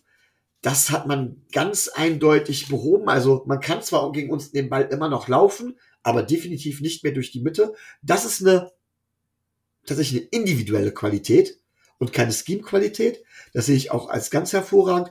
Und ich sehe dementsprechend insgesamt gesehen, das Scheme mit eingerechnet, wenige D-Lines, die besser sind. Ich sage tatsächlich, ich will jetzt nicht behaupten, dass ich alle D-Lines kenne, aber ich sage tatsächlich, da sind wir, müssten wir im Bereich der Top zehn der N F L locker sein. Ähm, etwas, worauf man aufbauen kann und etwas, was der ganzen Defense Stabilität gegeben hat. Denn wenn man mal genau hinguckt, hat sich unsere Defense erst dann stabilisiert, als tatsächlich unsere D-Line auch den Sprung nach oben gemacht hat. Man kann wieder fragen, inwieweit war das jetzt auch dem Schedule geschuldet, dass wir dann später auch gegen schwächere Teams gespielt haben. Aber, da sage ich ganz klar, ja, es mag sein, dass wir gegen schwächere Teams gespielt haben, aber gegen Teams, die auch gerne mal mit guten Running Backs auch über den Lauf kommen. Zum Beispiel Christian McCaffrey, auch wenn er nur eine Halbzeit gespielt hat bei den Panthers. Äh, früher konnten wir gegen Running Backs, gegen, gegen äh, Scrambling oder gegen, gegen laufende, gegen werfende Running Backs wenig ausrichten. Ähm, mittlerweile ist es so, dass auch ein Lamar Jackson gegen uns nur schlecht laufen kann. Das war früher viel zu einfach und dadurch müssen sie sich auf den Pass verlassen und dann haben wir halt eben die Secondary. Von daher absolutes Komplementär, Komplementärstück zur Secondary. Ich bin da wirklich begeistert von. Ich glaube, man merkt das. Ähm, dürfen da nicht nachlassen, müssen da meiner Meinung nach noch, noch ein bisschen was anderes tun. Raekwon Davis hat mit Sicherheit im Vergleich zu seiner Rookie-Saison, da wurde mehr erwartet, aber ich sehe ihn auch besser, als du gesagt hast, Rico. Trotz allem, wenn man in der Positionsgruppe noch eine Verbesserung haben wollen würde, wäre das nochmal irgendwie ein physisches Monster vorne an der Leitungsgruppe. So ein Damo Kong Su, so ein Vita Vae, so ein Aaron Donald oder sowas. All die Leute, die wirklich in der Mitte stehen und äh, klassische Two-Gapper sind, ähm, gleichzeitig Run-Stopping-Beasts kann man noch als Tiefe gebrauchen, ist aber nicht meine erste Prio. Mm, zu dem Thema mit Adrian Franke. Tatsächlich sagt er, dass er früher oder vor zwei, drei Jahren noch die Defense grundsätzlich einfach über die Secondary aufgebaut hätte und dass er da so ein bisschen, dass so ein Umdenken stattgefunden hat. Und allgemein der Pass-Rush durchaus auch an Wichtigkeit gewonnen hat. Das ist ja das, was er jetzt tatsächlich in der neuen Folge auch gesagt hat. Und schon interessant. Also die Entwicklung allgemein in der N F L dahingehend schon, schon schön, das auch zu sehen, dass, dass man nicht nur sagt, ja, da, äh, ja, die sind halt da, sondern dass die Leute jetzt auch da wieder mehr Wertschätzung genießen. Das ist, denke ich, sehr, sehr schön. Und ähm, ja, ich denke, da haben wir zur Interior Defensive Line äh, alles zusammengetragen. Micho, dann darfst du mit den äh, Edge-Verteidigern, ich glaube, das ist dann unsere letzte Positionsgruppe in der Defense, darfst du dir gerne damit anfangen. Ja, also ist immer die Frage, wie man dazu nimmt natürlich alles. Ähm, ganz klar, ich nenne jetzt einfach mal, gehe jetzt einfach mal die Namen durch. Ähm, was mich besonders freuen wird, A V G, Andrew Van Ginkel, Ähm, hat auch nochmal einen großen Step nach vorne gemacht. Effektiv geworden. Richtig gut, richtig gefährlich in einzelnen Situationen. Ich kann mir vorstellen, dass er leider kein Spieler ist, den P F F ist jetzt geraten. Kannst du nachher was zu sagen? Ich kenne mich ja mit den P F F-Grades nicht aus, aber kein Spieler ist, den P F F besonders gerne sieht. Ich finde ihn ganz hervorragend, denn wenn er reinkommt, erfüllt er seine Rolle. Er macht genau an den richtigen Stellen den Druck. Ähm, er entlastet andere Spieler, ohne dass groß Qualität runtergeht. Ähm, kann genauso gut starten. Also muss ich ganz ehrlich, ziehe ich den Hut vor, finde ich einfach nur ganz, ganz hervorragend. Jalen Phillips hatten wir auch schon gesagt, ähm, hat zwar langsam gestartet, so ein bisschen sind die Zahlen niedriger als das, was ich erwartet habe. Okay, ähm, trotz allem, finde ich, hat er gezeigt, was er für Potenzial hat. Ich glaube, dass er einer, wenn nicht der Spieler der Zukunft ist, ähm, da dementsprechend, äh, ja, ähm, ja, wie soll ich das beschreiben? Unsere, unsere Nummer eins, unsere Nummer eins auf Dauer sein wird, auch wenn wir im Moment einen klaren Leader im Pass-Rush haben, das ist Emmanuel Ogbah. Wir haben mit Jalen Phillips und Emmanuel Ogbah da so eine absolute Zange, die wirklich äh, äh, brutal gut ist. Und wenn ich mir jetzt vorstelle, wenn wir tatsächlich, das haben wir, glaube ich, auch getan, ich weiß nicht, in wie viel Prozent der Snaps oder sowas, auch da gibt es sicherlich Snaps zu, äh, wenn ich mir dann, wenn ich mir dann vorstelle, Emmanuel Ogbah, Jalen Phillips und A V G und Jevon Holland und Jerome Baker plus unsere Interior Line, alle irgendwie gleichzeitig auf dem Feld, äh, da weiß die Defense halt eben nicht mehr, was sie tun soll, weil die Spieler auch vielseitig sind. Emmanuel Ogbah super gefährlich, ähm, ich weiß noch, der kam damals im Verbund mit, boah, mit dem Spieler von den Bills. Das habe ich jetzt schon wieder vergessen, welcher Spieler das war. Der ist ja auch nach einer Saison wieder weg. Ähm, und da hieß es eigentlich so nach dem Motto, ja, mal gucken, was man von ihm zu erwarten hat. Ich sage unbedingt halten, Keyplayer bei uns in der Defense. Die haben alle vor allen Dingen im zweiten Schritt einen großen Schritt nach vorne gemacht. Und bei ihnen, sage ich, ist es nicht nur das Scheme, sondern bei ihnen ist es mittlerweile auch, da haben wir auf Pass Rush eine individuelle Qualität, könnten noch da ein kleines bisschen Tiefe gebrauchen, aber Tiefe ist bei Edge Rushern teuer, tatsächlich teuer. Ähm, ich sehe nicht, warum ich bei dieser Position meckern sollte. Insgesamt sehe ich den Pass Rush von uns auch da unter den Top fünfzehn Richtung Top zehn gehend. Ja, ähm, du hast mit deiner Einschätzung zu Andrew Van Ginkel durchaus recht. Also Andrew Van Ginkel ist dreiundsiebzig von hundertdreizehn Edge-Defendern, Jalen Phillips fünfundneunzig. Also P F F mag diese Art von Spieler, beziehungsweise sie können ihn wahrscheinlich gar nicht so gut einschätzen. Ich glaube, das ist tatsächlich das Problem. Das habe ich ja vorhin schon gesagt. Was ist die Aufgabe dieses Spielers? Und du hast es ja gerade quasi eigentlich mit deinen Erklärungen genau gesagt. Selbst die gegnerische Offense weiß selten, okay, was passiert jetzt? Weil sowohl Andrew Van Ginkel als auch äh, Jalen Phillips haben einen gewissen Teil ihrer Snaps in Coverage gehabt. Ja, also bei, bei Andrew Van Ginkel sprechen wir da deutlich über, über ja, mehr als fünfzehn Prozent, wenn das geht sogar fast gegen zwanzig Prozent. Jalen Phillips, da sprechen wir halt etwas weniger als zehn Prozent, aber immerhin. Ja, achtundvierzig von sechshundertdrei Defensive Snaps. Und was man bei Andrew Van Ginkel noch sagen muss, Andrew Van Ginkel hat, glaube ich, die meisten Team-Snaps mit tausendsiebenundsiebzig. Ja, das liegt aber auch daran, weil er halt einfach unendlich viel Special Teams gespielt hat. Das, das muss man halt auch mal sagen. Der hat halt achthundertzehn ähm, oder achthunderteins Defensive Snaps gespielt und dann nochmal weit über zweihundert äh, Special-Team-Snaps. Also der Typ ist halt für dieses Team nicht gut zu ersetzen, sagen wir es mal so. Und das als Fünf-Runden-Pick, I love it. Also ich habe ja damals den, den Pick sowieso gemacht, weil Badgers, aber er macht, er ist so wichtig einfach, weil er so viel Flexibilität mit reinbringt und auch eigentlich für mein Dafürhalten sehr, sehr gefährlich ist. Und dementsprechend voll des Lobes. Emmanuel Ogbah hat auch wieder gezeigt, warum wir ihn eigentlich verlängern sollten. Das, was er gezeigt hat, war die Erweiterung der letzten Saison. Er hat wieder auf einem sehr guten Niveau gespielt, meiner Meinung nach. Wird von P F F auf zwanzig geführt. Ja, für mich vielleicht sogar noch ein bisschen besser. Aber gut, das ist dann Haarspalterei. Ob er jetzt irgendwie Top fünfzehn, Top zwanzig ist, gut. Aber ja, das, ja, aber für mich auch eine, eine Key Ingredients für unsere nächstjährige Defense, die man definitiv verlängern sollte. Micho. War A V G nicht auch der Spieler, äh, den Christoph Krüger irgendwie herbeigezogen hat? Ein Spieler, den man nicht kennt oder nicht kennen muss? Irgendwas war da doch. Rico, kannst du dich daran erinnern? Ja, er hatte, genau, weil wir haben ja, mh, wir haben ja letztes, weil letztes Jahr hatte äh, Andrew Van Ginkel nach P F F ähm, also eine Defense Grade von neunundsiebzig Komma drei und war damit Nummer zwölf von hundertacht Edge Defendern. Und dieses Jahr hatte halt eine achtundfünfzig Komma zwei. Äh, nee, eine einundsechzig Komma acht.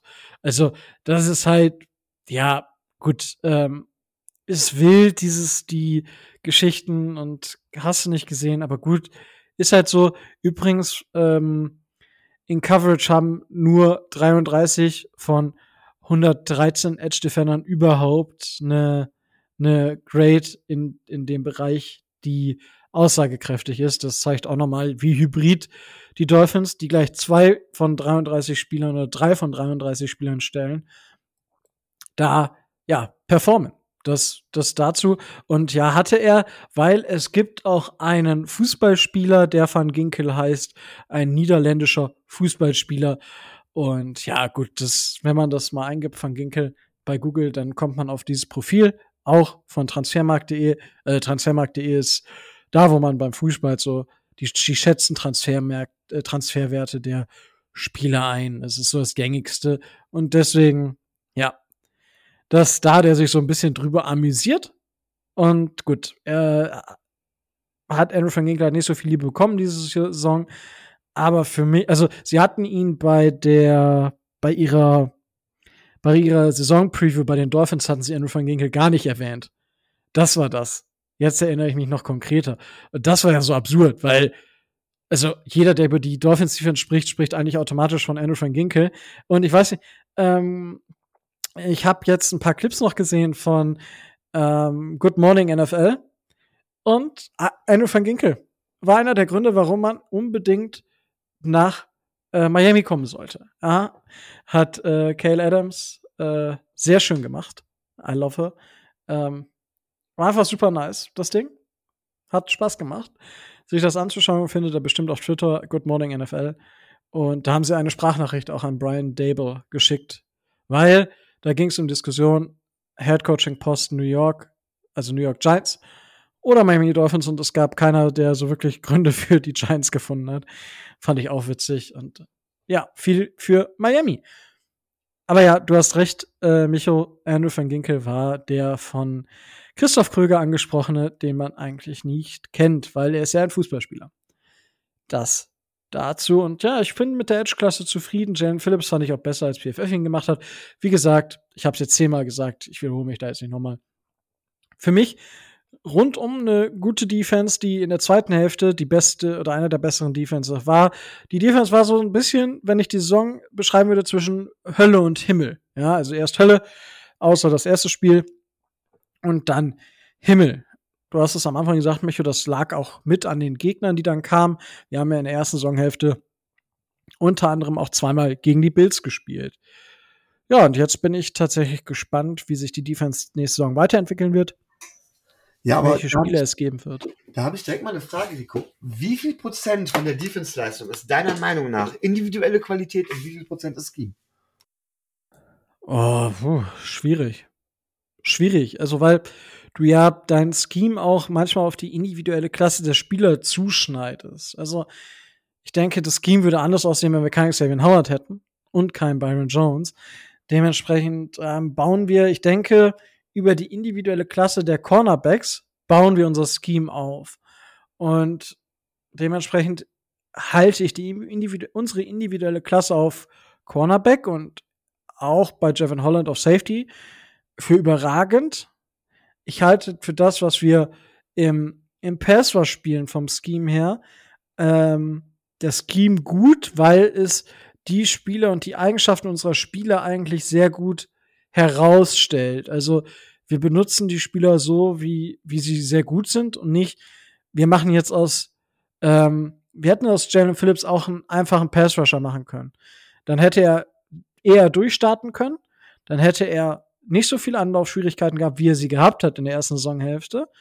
Ja, wäre okay gewesen, aber wäre vielleicht nicht das Perfekte gewesen. Und das ist halt, wo ich sage, dass die einzelne individuelle Klasse noch maximiert wird durch das Scheme, so wie es in einer optimalen Welt laufen sollte.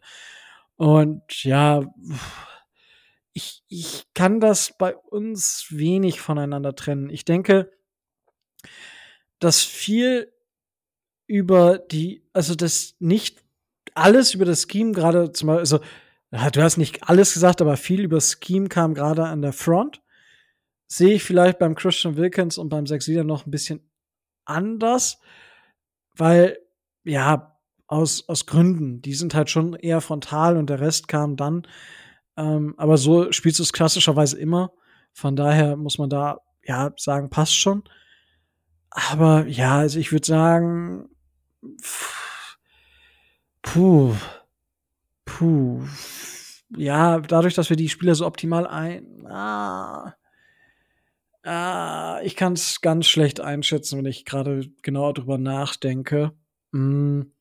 Ich würde aber eher zur individuellen Klasse tendieren, wenn ich sehe, was wir wie eingesetzt haben.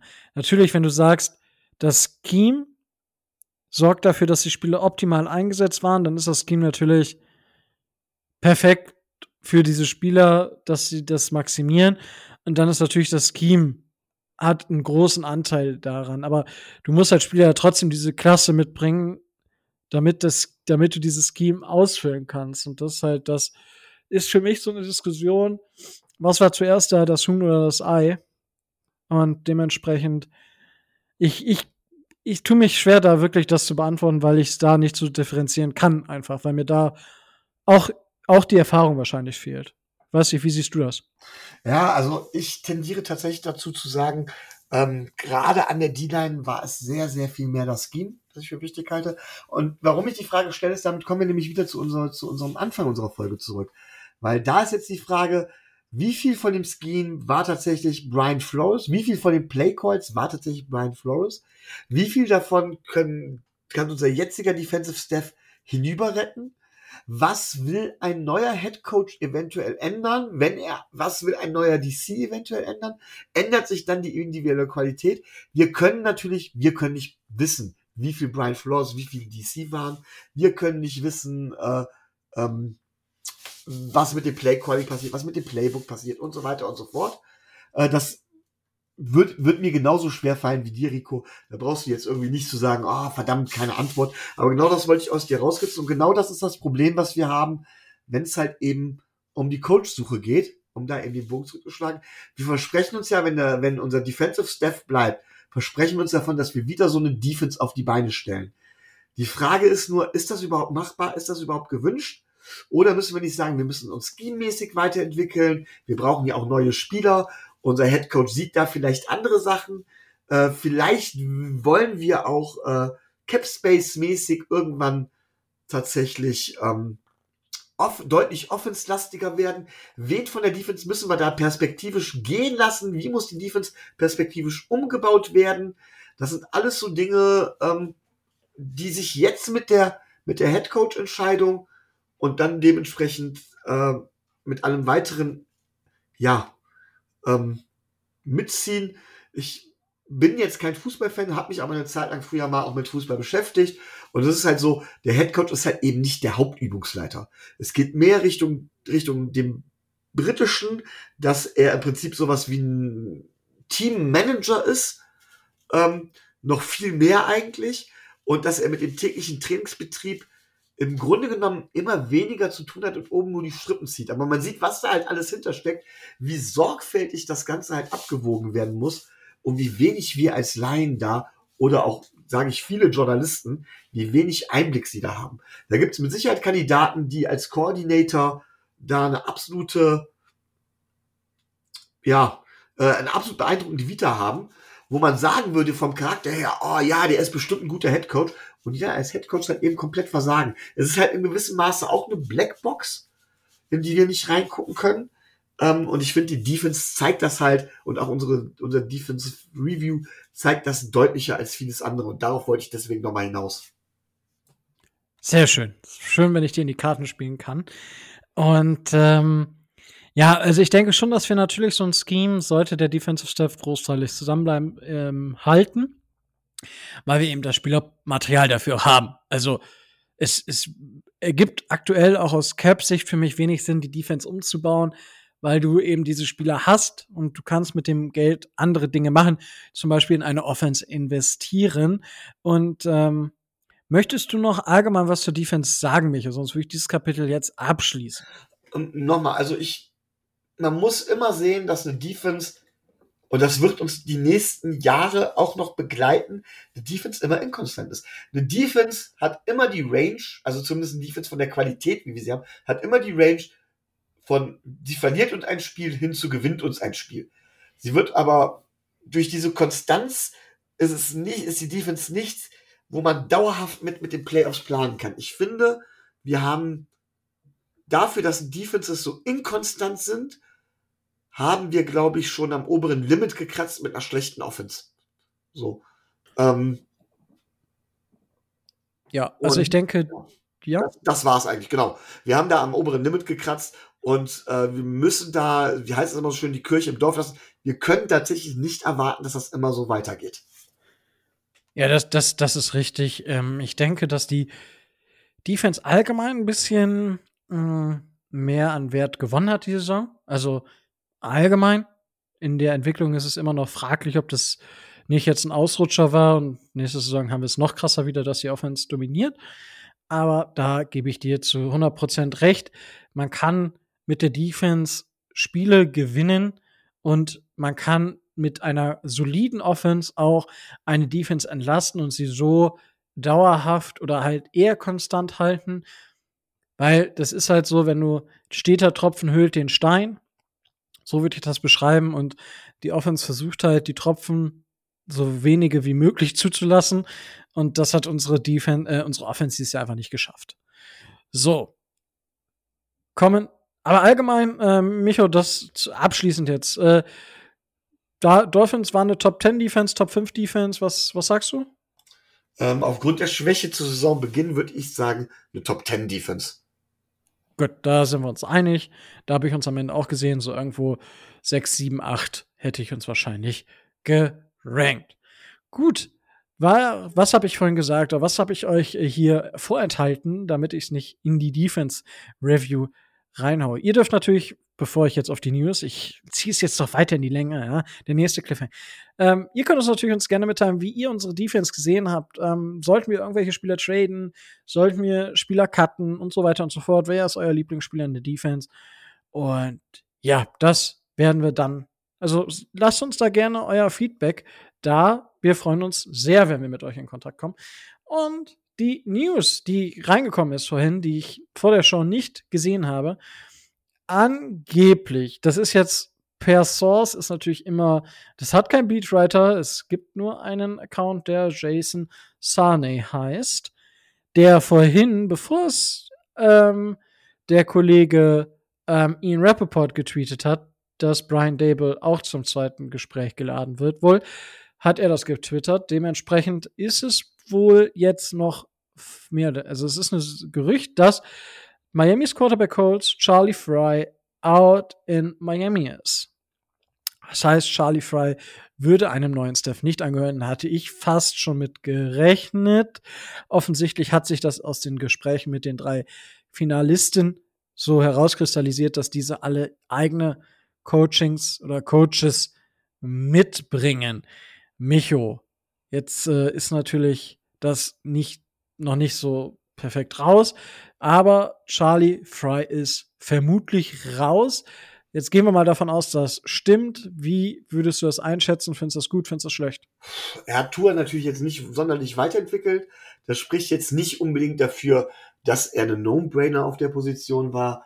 Und ähm, wenn dann dementsprechend der neue Headcoach braucht halt Vertrauen in sein Staff, wenn der sagt, ich muss da jemanden mitbringen, er hätte den Kopf dafür, war damit zu rechnen. Ich denke tatsächlich, dass es noch mehr sein werden, die gehen müssen, weil nun mal ein Headcoach da einfach seine eigenen Vorstellungen hat und auch haben soll. Von daher ähm, ist das okay. Wenn man sich halt eben Tua anguckt, Tua wird einer der Gründe sein, warum tatsächlich Coaches kommen. Ähm, nicht aus dem Grund, entweder, entweder weil sie sagen von wegen, okay, Tua war ein Top-Talent damals, vielleicht kann ich was rausholen, und wenn nicht, wird wohl so gut wie jeder Coach die Gelegenheit kriegen, äh, falls, falls, falls er sagt, Tua ist es definitiv gar nicht, äh, trotzdem noch einen Shot im Draft zu kriegen. Und das, das heißt, Tua ist zweifach der Grund dafür, wenn man kommen sollte. Und dann ist es klar, dass man da versucht, genau das mit oder das reinzubringen, von dem man sich den meisten Impact erhofft. Und das ist halt ein Quarterback-Coach, den, den man kennt und nicht einer, der da ist unter der, und unter dem Tua keinen wirklichen Sprung nach vorne gemacht hat. Von daher wäre das für mich nur konsequent. Ja, und das ist, ja, eben, das hast du schon richtig gesagt.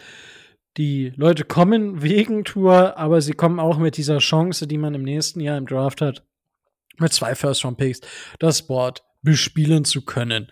So, ich denke, da gibt es genug Möglichkeiten. Miami hat den meisten ähm, Cap-Space und ich meine, die, die Saints haben ja jetzt dadurch, dass Sean Payton aufhört oder zumindest ein Sabbatjahr macht, vermutlich, äh, ja, kamen da schon so ein paar Gerüchte auf und jetzt gab es aber die Geschichte, dass ja Nathaniel ähm, Nathaniel Hackett, der O C der Packers, wird ja Headcoach bei den Broncos, war natürlich gleich das Gerücht, äh, Aaron Rodgers und Davante Adams kommen zu den Broncos, was natürlich absurd krank wäre. Aber ich habe mir dann so überlegt, jetzt stellt man sich vor, die Dolphins würden mit dem Geld, was sie haben, Armstead als Left Tackle und äh, Adams noch als Wide Receiver holen. Ich meine, man ein Jahr oder ein paar Jahre könnte man das vielleicht machen, bis man Tuas Vertrag verlängern muss. Aber das wäre schon ziemlich äh, krass. Äh, das fand ich nur so als Gedankenspiel einfach mal schön. Aber, Micho, wir kommen ja aus, einer, aus einem Wochenende. Ich weiß nicht, ob du alle Spiele geschaut hast in den Playoffs. Ja, ich habe sie aber, die auch alle live geguckt. Okay, ja, ich habe sie nicht. Ich bin momentan, also nach vierundzwanzig Uhr kannst du mich nicht mehr gebrauchen. Ich habe tatsächlich zwei Spiele live gesehen und ähm, bin mitten in, das habe ich auch, also mitten in der Nacht dann aufgewacht und habe dann Chiefs äh, Bills ein bisschen geguckt und bin dann nochmal eingeschlafen. Und äh, holy fuck, ich habe dann im, in der S-Bahn, habe ich mir die letzten fünf Minuten des Spiels angeguckt. Absurd, absurd, absurd, ein krank geiles Spiel. Und allgemein auch das Spiel der Bucks gegen die Rams war geil. Die anderen beiden fand ich jetzt nicht so auf dem Niveau gut, aber sie waren sehr, sehr spannend. Und drei Spiele wurden durch einen game-winning Field Goal entschieden und ja, das andere durch einen Walk-Off-Touchdown der Chiefs. Naja, aber also, f- zumindest gab es einen Field Goal zum Ausgleich in letzter Sekunde.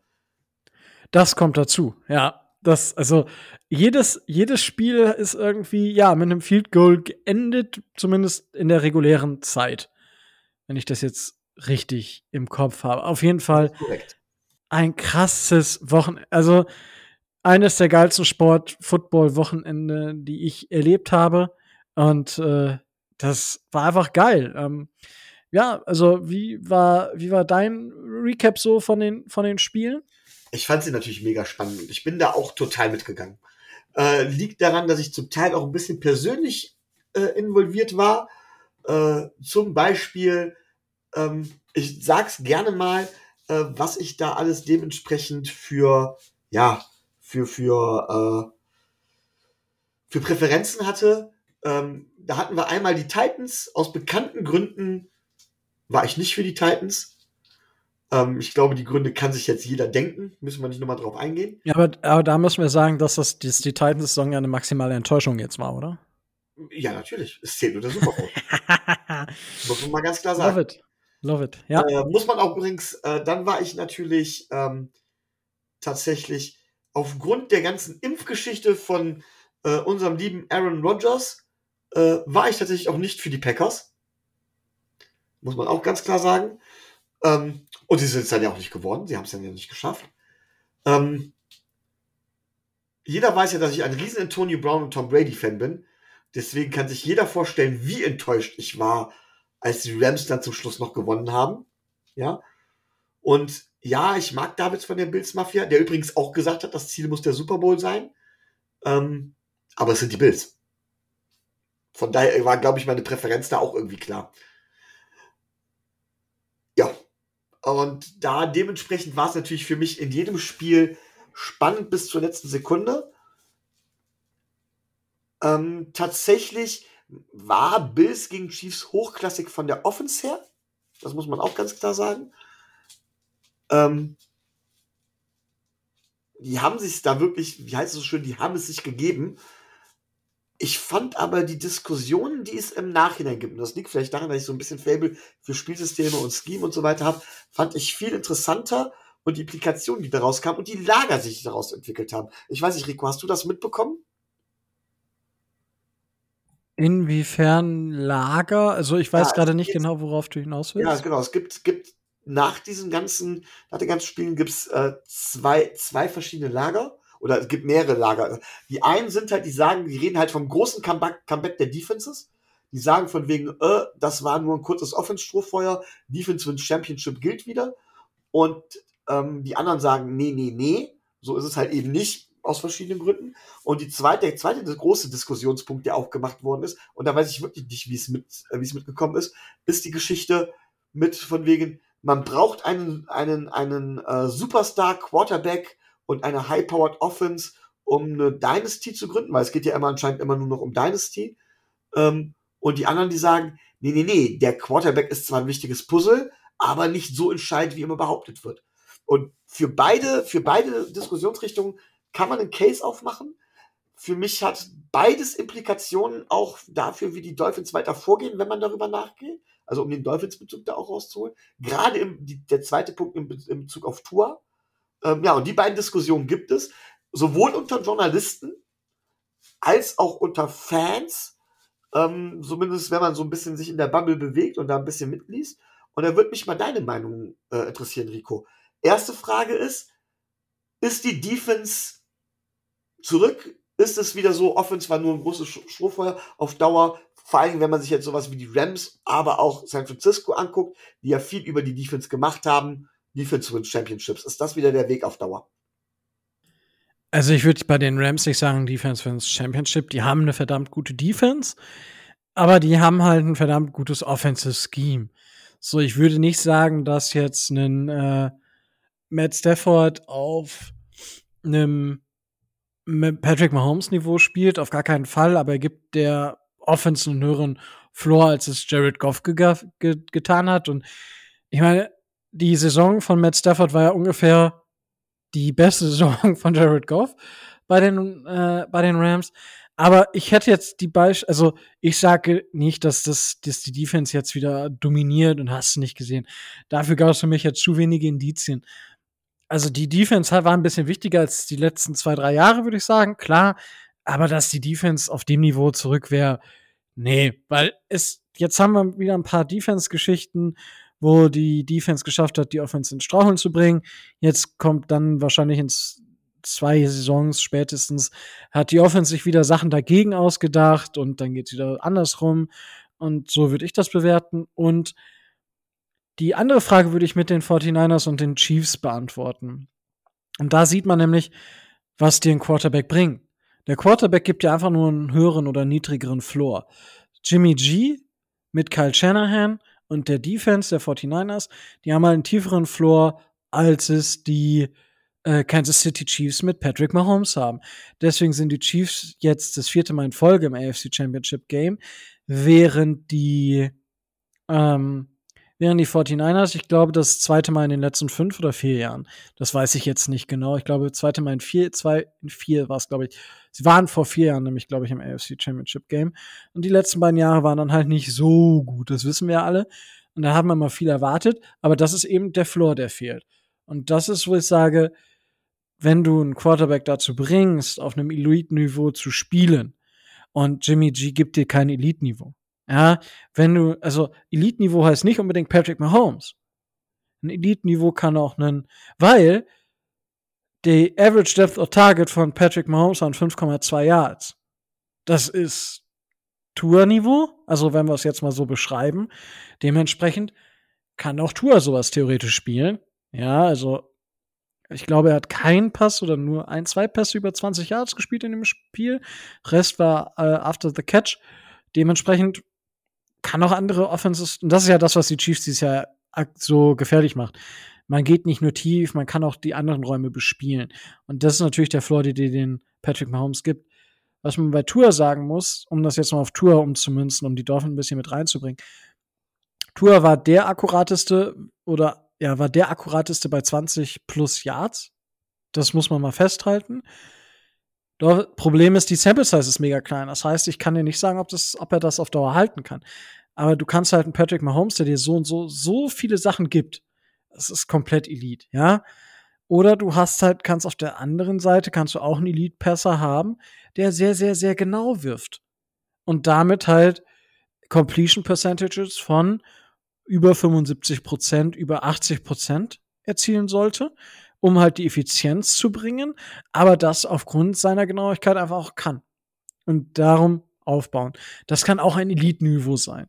Das sind die beiden Elite-Niveaus, die es für mich gibt, aber die N F L geht natürlich immer weiter in Richtung athletische Quarterbacks, die auch den Ball laufen können, um mehr Gefahren zu generieren, um mehr Probleme für die Defenses, um auf mehr Variablen vorbereitet zu sein. Wenn du natürlich einen immobilen Quarterback hast, dann tut sich eine Defense etwas leichter. Aber ja, also bei den Quarterbacks sage ich natürlich, ein Elite-Quarterback gibt dir einen viel, viel höheren Floor und sorgt dafür, dass du regelmäßig in den Playoffs bist, regelmäßig in der zweiten Runde bist, bei den Chiefs jetzt sogar regelmäßig im A F C Championship Game bist. Aber ich glaube, das wird in den nächsten Jahren noch ein bisschen anders werden, weil die A F C eben einige von diesen guten bis sehr, sehr, sehr, sehr guten Quarterbacks inzwischen hat. Und da muss man einfach schauen, was passiert. Aber ein sehr, sehr guter Coach mit einem sehr, sehr guten Scheme gibt dir auch eine gewisse Baseline, dass du in die Playoffs kommen kannst und wo du in die Playoffs landen kannst. Mit einem guten Scheme und ein bisschen Glück, das zeigen dir die forty-niners aktuell. So, das war jetzt ein bisschen ausführlicher. Ich hoffe aber, es hat deine Fragen beantwortet. Ja, ich finde, du hast eine Sache sehr schön auf oder sehr schön angesprochen, denn beides hängt für mich mit einer Frage zusammen, die man erstmal klären muss, nämlich, was ist ein Elite-Quarterback überhaupt? Da hast du jetzt mehrere verschiedene Möglichkeiten gebracht. Ich will jetzt mal sagen, was bei mir ein Elite-Quarterback ist. Also grundsätzlich ist es so, dass ein Quarterback, wenn er genug Zeit hat, aus einer sauberen Pocket heraus oder wie auch immer, in der Lage sein soll, zumindest wenn er N F L-Niveau hat, einen sauberen Pass anzubringen. Technisch sauber, er kann sich setteln und da Arm hin oder her, dann muss er auch in der Lage sein, einen Pass über vierzig Yards oder sowas anzubringen. Und meiner Meinung nach ist das jeder Starting-Quarterback mit N F L-Kaliber und sehr, sehr viele Backups sind dazu in der Lage. Das heißt, dass ein Quarterback, äh, dass man das nicht über diese, diese, diese, grundsätzlich über diese Target-Tiefe und Pässe und so weiter, ähm, ja, rausmachen kann. Diese Pässe kann auch ein Quarterback, ich nehme jetzt mal Jimmy G, ich nehme jetzt mal Tua, wenn sie die dementsprechende Zeit bekommen. Das heißt, oder wenn, das heißt, wenn sie die, äh, wenn sie die O-Line haben. Wenn sie, wenn die Receiver die dementsprechende Separation kreieren. Und da ist dann eben die Frage, macht es nicht mehr Sinn, anstatt viel Geld in einen Quarterback zu investieren, viel Geld in die, in den Supporting Cast zu investieren? Äh, was macht ein, was macht ein Elite-Quarterback aber dann aus, wenn das nicht diese Pässe sind? Meiner Meinung nach ist es die Schnelle der Entscheidung, also die Defense zu lesen, dass man auch meinetwegen zum vierten, zum fünften Read gehen kann, ja, und zwar in der nötigen Geschwindigkeit und in der nötigen Geschwindigkeit die entsprechenden Entscheidungen zu treffen. Das heißt, es geht weniger um den Wurf, um die physischen Qualitäten, als darum, das Spiel in der entsprechenden Geschwindigkeit zu lesen und die richtige Entscheidung zu treffen, halt eben ohne, dass der Coach da eingreifen kann auf dem Feld. Das macht meiner Meinung nach viel mehr einen Elite-Quarterback aus. Und da gibt es zum Beispiel Quarterbacks, ähm, meiner Meinung nach in dem Bereich generell ist der talentierteste Quarterback der äh, letzten, ja, ich sag jetzt tatsächlich mal zehn, fünfzehn Jahre, in meinen Augen ein gewisser Aaron Rodgers. Rico, eine Frage. Wie oft haben die Packers in den letzten fünfzehn Jahren den Super Bowl erreicht? Weißt du's? In den letzten zehn, fünfzehn Jahren, also mit Aaron Rodgers als Quarterback. Ein, einmal oder zwei, zweimal? Ich meine einmal. Ich, ich bin mir auch nicht sicher. Ich, ich meine, ja, einmal, ich mein, haben einmal gewonnen. Punkt. Ja, ich, ich, ich wollte gerade sagen, also bei den Packers ist ja krass, dass die halt äh, Brett Favre und danach halt Aaron Rodgers seit gefühlt hundert Jahren in Franchise-Quarterbacks haben und nur daraus zwei Super Bowl-Ringe geworden sind. Genau, das ist halt krass. Das ist ein Case, wo ich sage, von wegen, du brauchst halt eben nicht diesen Superstar-Quarterback, um zu gewinnen. Klar ist dir, je besser, ein guter Quarterback gibt dir natürlich eine höhere Chance, um zu gewinnen. Aber das tut dir auch ein höherer Receiver. Und jetzt gerade das Spiel Bills gegen, äh, Bills gegen, gegen, äh, gegen Chiefs, da gehen viele hin und sagen zum Beispiel, ja, Mahomes hat nur dreizehn Sekunden gebraucht, um das Spiel zu drehen. Oder man redet in der zweiten Halbzeit von äh, Rams gegen, gegen, ähm, von Rams gegen äh, Buccaneers redet man davon, dass Tom Brady ein super Comeback gefeiert hat. Wo ich ganz klar sage, sorry, dass Cam Akers in der ersten Halbzeit den Ball fummelt, da habe ich ja zum Teil gelesen von wegen, das liegt an der Siegermentalität, die Tom Brady dem Team eingeimpft hat. Da hat Tom Brady nichts mit zu tun. Wir reden nie von einem Comeback, wenn tatsächlich die Rams einfach nur ihre Chancen konsequent nutzen. Ähm, tatsächlich, weil dieser Supporting Cast den gehabt hat, den haben die Rams bei Tom Brady ganz schlicht und ergreifend ja, äh, zerstört. Die, Tom Brady hatte nicht genug Zeit in der Line, in, äh, in der Pocket. Und selbst wenn ich sage, dass Tom Brady sportlich ein, ein, ein Elite-Quarterback ist, tatsächlich, ähm, sieht es, dass man auch einen Elite-Quarterback ganz schnell auf so einem Weg über den Supporting-Cast in den Griff bekommen kann. Oder wenn ich mir dann angucke, der Pass von Matt Stafford auf Cooper Kupp oder von Patrick Mahomes zum Beispiel auf, auf, auf Travis Kelce, jeweils kurz vor Ende, die Pässe, die überhaupt dazu geführt haben, dass es dann zu dem Game-Winning bzw. Game-Ending, Regular-Time-Endings äh, Field Goal kam, rein technisch gesehen kann die auch ein Tua. Denn das hatte nichts mit der Qualität der Quarterbacks zu tun, dass der Ball dorthin kam, sondern das waren klare Coverage-Busts. Ja? Ähm, meiner Meinung nach klare Fehler in der Defense, dass die Spieler frei waren. Äh, es war ein Coverage-Bust. Diesen Ball dort so hinzubringen, das muss ja noch nicht mal besonders genau sein, kann, glaube ich, jeder, jeder Quarterback, der N F L-Starting-Kaliber ist. Was ein N F L, äh, ein, ein Starting Quarterback, also ein, was, was von einem Elite Quarterback halt in dem Moment da macht, ist, er erkennt die Situation. Und zwar rechtzeitig und schnell genug, um den Pass zu werfen. Das ist halt der große Unterschied. So. Jetzt hast du einen Jimmy G, der anerkanntermaßen kein, ähm, wie heißt es, kein Elite Quarterback ist. Aber jetzt ist man nur angenommen, wir kommen weiter, hat er den Super Bowl öfter erreicht als Aaron Rodgers. Ähm, Eli Manning, meiner Meinung nach auch kein Superstar-Quarterback, hat mehr Ringe als Aaron Rodgers. Und das zeigt einfach diese Diskussion, braucht man einen Elite-Quarterback oder braucht man ihn nicht? Nein, man braucht ihn nicht, wenn der Supporting-Cast dementsprechend stimmt. Ja, er gibt dir die Chance, in einzelnen Spielen mehr zu gewinnen, ja, aber es ist nicht zwingend notwendig, um zu gewinnen. So, und wie gesagt, ich weiß nicht, ob die Packers nicht gegen zwei weitere Ringe Aaron Rodgers eintauschen würden, eingetauscht hätten, die komplette Karriere von Aaron Rodgers. Ich glaube, da geht denen der Erfolg doch höher. Ähm, so, und worauf ich dann dementsprechend hinaus will, ist, wenn ich jetzt das Ganze jetzt auf Tua sehe, haben wir denn eine Chance, mit Tua zu gewinnen? Ja, denn das haben wir. Wir müssen uns nur konsequent für den Weg entscheiden, finde ich. Das haben mir diese, diese, hat mir die Divisional Round gezeigt. Wir müssen uns konsequent entscheiden. Gehen wir konsequent mit Tua und investieren alles in die Line, in seinen Supporting Cast für ihn und geben die Möglichkeit, Tua mit seinen Fähigkeiten, die jetzt ja auch nicht grottenschlecht sind, da dementsprechend alles zu machen? Oder sagen wir, nee, wir wollen lieber auf Dauer den nächsten Superstar-Quarterback und gehen dafür das Risiko auch ein, auch die nächsten zehn, zwölf Jahre einfach immer wieder vielleicht Draftpicks in den Sand zu setzen, aber wir wollen diesen Franchise-Player zwingend haben und machen das jetzt. Und das ist eine Frage, da muss sich jeder drüber klar sein.